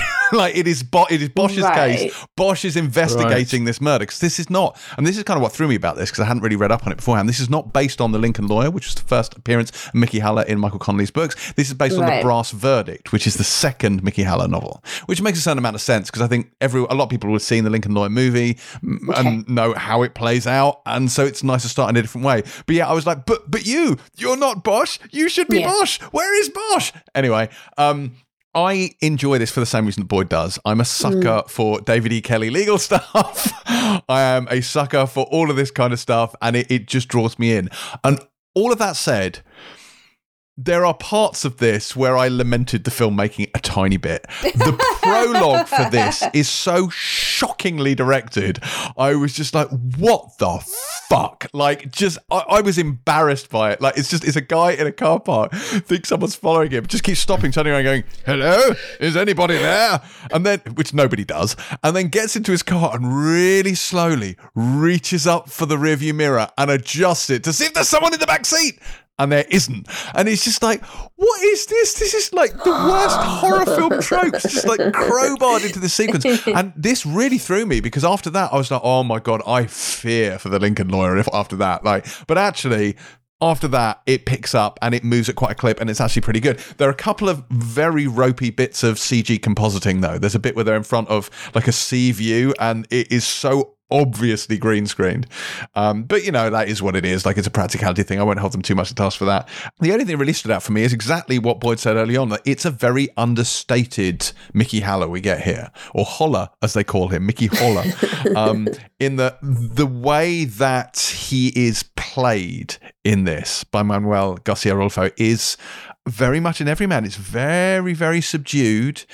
And it works. It's surprising. It threw me, but it works. And he's quite charismatic, but quietly so. The only thing I didn't really buy is he's a lawyer who's been out of work for quite a long time. He's not really been doing anything. And yet, he swings his cock about metaphorically like nothing I've ever seen. Yeah, I mean, I can win any case as long as oh, I yeah. believe I'm right. It's like, can you though? I don't think that's how the law works. Thank God you said metaphorically. I was like, did I miss Yeah, that bit? it's not literally. It's not. It's not quite that explicit. But it's just like he's very, very sort of almost obnoxiously confident for a man who doesn't basically work. And he's Yeah. like, "Yeah, of course I can get you off. I can 100 percent go. I don't think you have that level of control. You can put together forth a good argument, but ultimately a jury will decide." Um, so that didn't really work for me. Especially because he's not like this high flying, super successful lawyer. He's desperately in need of work. So I thought, mm, okay, sure, whatever. But uh, but that aside, uh, yeah, I look, I enjoyed it. It's fun. I think there's lots to love here. I think uh, if you're a Bosch fan looking for your Bosch fix, you won't find it here because Bosch ain't there. But uh, but the Lincoln Lawyer, then uh, I would say a good a good legal romp. That is my summation of that one. Uh, and it comes to Netflix on the 13th of May. One thing I do want to point out though, before we move on from this, is there's a weird reliance on vignette shots. Did you notice this? Like No. really strange Vaseline on the lens style vignette shots where it'd be a shot of like the LA landscape with all of it in blood with a tiny bit in focus, like with a really tight, aggressive vignette on the shot. yeah, and I couldn't work out why they were doing it. It's a very odd stylistic flourish to just keep dropping in. But anyway, yeah. uh, that's so, like that's my... someone's Instagram account in like 2010. Yeah, hundred percent. It's like it was like my first Instagram. Look at my crazy vignette. I don't know what they're doing there, but anyway, as long as you've got good tolerance for vignettes, you might enjoy the Lincoln Lawyer. Uh, Next up, we have Tokyo Vice, the Michael Mann, no less, directed adaptation of the Jake Adelstein book, which stars Ansel Elgort as a budding reporter in Japan who gets on the wrong side of the Yakuza. Uh, Beth, Vice or Virtue? I really enjoyed this. It was, uh, I've watched, how many episodes have I watched? I've watched two episodes. So this is based on, uh, yes, it's based on the book um, by an American journalist called Jake Adelstein, who is loosely the inspiration of uh, Ansel Elgort's character in this show. And he gets embroiled in the Yakuza while he's working as a very young foreign recruit, the only foreign recruit um, on a Tokyo daily newspaper. Um, and it is all about the criminal underworld of Tokyo, but it in a way that I honestly haven't seen. I, I really love like Japanese cinema um, and anime, and as you know, as the as a scholar of of animation, um, but this really took pains to show a really authentic, very lived in version of Tokyo in the 1990s that I just I haven't seen in any other way before. And to add to that, the first episode is directed by Michael Mann, which in itself just feels like something worth celebrating. Um, like the way he captures back streets and, and little dirty pockets of communities is always extraordinary. It's always tense. It's always taut. Um, and so the first episode of this is really something special. Um, it follows Jake as he is being recruited into this paper. It's, you know, it is it, everything's just multiple timelines now, isn't it? It is just multiple timelines, so it does skip back and forth a little bit between the current day where he's embroiled in something quite shady with Ken Watanabe's cop um, who has taken him under his wing and is helping him to kind of infiltrate the Yakuza. And then him on the rise to becoming this kind of rookie reporter as part of this uh, this newspaper that he's working on. And you know, he's becoming more and more curious about the world around him, despite it, he really comes up against the culture of that he's reporting on, in that there's no murder in Japan is, is kind of the thing that's repeated over and over again. There's no such thing as murder, there's no such thing as murder. Only there really is, and it's grisly and horrible. Um, and he's trying to get to the bottom of it and is coming up against kind of multiple hurdles. Um, but that really is just the baseline of what it is. A lot of it is just existing within this world. You go to nightclubs where he's following leads. You kind of see him in his little um, apartment above a um, a little store in kind of this Tokyo back street. You see him in restaurants and studying and trying to you know going to kind of blow off steam in all these places as well. Um, and then you've got this criminal underworld at this stage from what i understand it becomes less about jake and more about the the yakuza.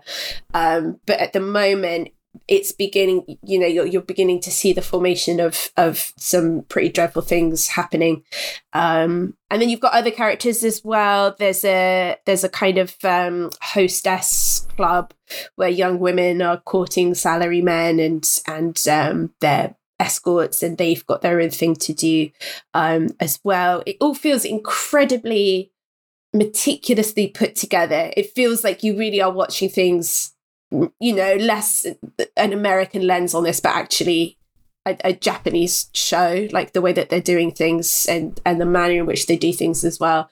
Um, yeah, I found this super super interesting, and I really enjoyed seeing something new when it comes to you know something that's already been covered so much in the the past. Um, Ansel Elgort is very good in this. You know, he's usually the weak link in a lot of stuff. Sometimes he's the weak link in some truly terrible stuff. But he, yeah, as this kind of clean jawed young pup who's kind of sticking his nose in the wrong places. He's he's very good here. Yeah, I enjoyed it as well. I think um, Michael Mann's only directed one episode, as far as I can make out. Yeah. So they're right, kind yeah. of, but we, I mean, you can't blame them for selling it on on that fact because Michael Mann directing anything is kind of newsworthy. It, it takes him yeah. like about ten years to uh, to get a project together, seemingly. Um, yeah. And I'm a big fan of his best stuff. I mean, I think he's made some absolute fucking masterpiece films. Um, I wouldn't say that the recent ones are that great. Black Hat was that his last one, I think, which which I wasn't yeah. a massive fan of. That wasn't it was fine. It was no, it was okay. even the Miami Vice film, I'm not a huge fan of. It, it almost feels like the producers of this show have gone, hmm, Tokyo Vice. Who should we get to direct this first episode? I know.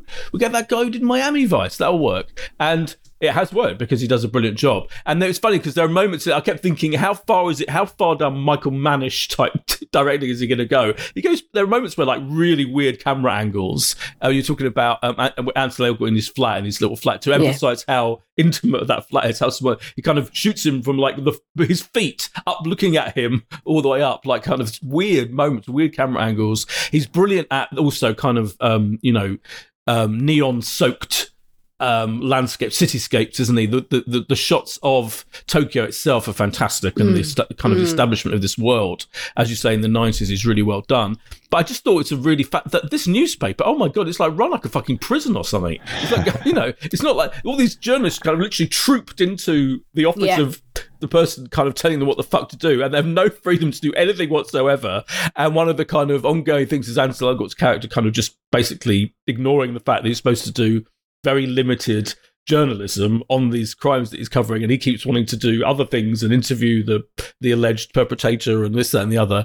Um, it's just fascinating being taken through the the clear reality of what a, a Tokyo newspaper is really like and what the journalists were like and how incredibly rigid. And this is all obviously adapted from a from a memoir by Jake Adelstein who went through it. So it has to be mm. this, you know, he's not making it up. Um, that's all fascinating. I thought absolutely fascinating. Um, and the and it does play with time, but the opening scene is fantastically gripping, where he is with um, Ken Watanabe's character, and they're clearly in the middle of their relationship of journalist and mm. cop investigating the, the, the, situation. So that is yeah. really gripping, and then it's kind of filling in from then on how Ansel Elgort got to where he was at that point, and that works perfectly well, storytelling wise. So I, I I'm up for it. Yeah, I think it's really interesting, beautifully made. He's very well cast, as you say. Probably the best he thing he's done, Elgort, for ages. You totally believe in him being a bit of a bit of an American bell end, you know. Um, uh, yeah, great.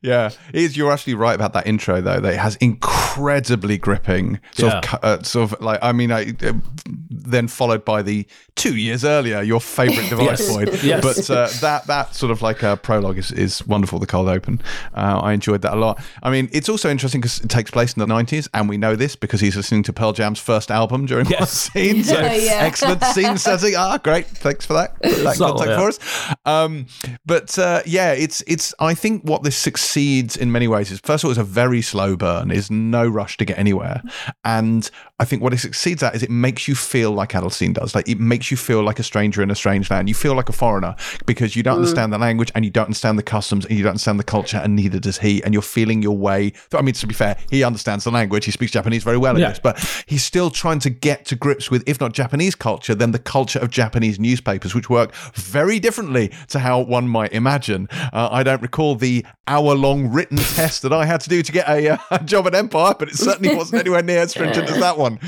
Um, yeah, it's uh, and and I think you're right. He has, and this is what I said this about. Uh, I said this about West Side Story.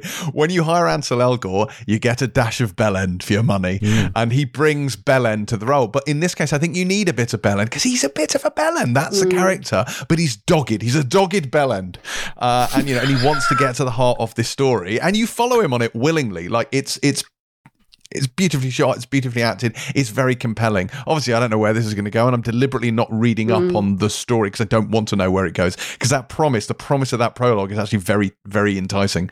So, um, yeah, we'll wait and see. But I mean, just watch it because it's it's beautiful and it's great. and you know, and this this feels in a way that the Lincoln Lawyer doesn't. Like this feels like very premium peak TV. And the Lincoln oh, yeah. Lawyer, which I really enjoyed, doesn't quite feel premium. It feels very much off this modern era because of the way the series is constructed. But in terms of production values and direction stuff, it doesn't quite feel like it's like event television. This is event television, mm. and to a hmm. certain extent, conversation with friends is also event television.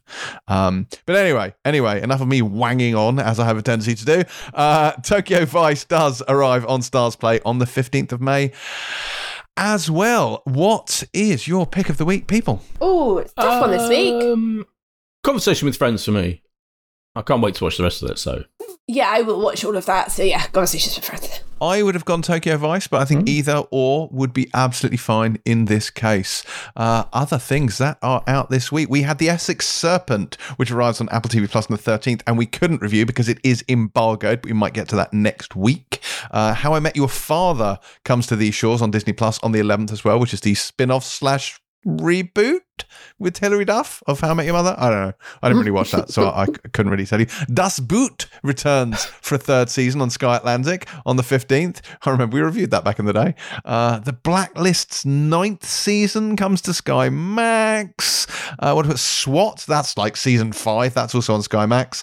Uh, and there's there's an NCIS returning for, let me check, season 130 uh, on the 15th. So that's nice, which is NCIS Los Angeles brackets NCIS colon LA, which is a lot of letters. Wow. Anything else, Boydie? What have I missed? I think you've covered it. Frankly. Yes. Yeah. Yeah. Oh my god. he got it all. Hooray. well done. Well, well, well, well. Um, I guess that's it for this week's show. Um, as always, we do appreciate five star reviews and recommendations on Apple Podcasts or the pod platform of your choice. And even if you think you've already left us a review, you may not have done. So feel free to go and double check. Uh, we're on the socials at Pilot TV Pod, where you can pick up more of our weekly recommendations. And you can also find us individually at James C. Dyer, at Beth K. Webb, and at Boyd Hilton. On next week's show, as I mentioned, I think I hope we'll be able to talk about some of the shows that slipped through the embargo net this week, like The Essex Serpent, uh, as well as possibly The Time Traveler's Wife and Sci Fi Night Sky, maybe, possibly. Or, you know, maybe I'll just find another excuse to bang on about Bosch. Who knows? Uh, see you next time. Pilot out.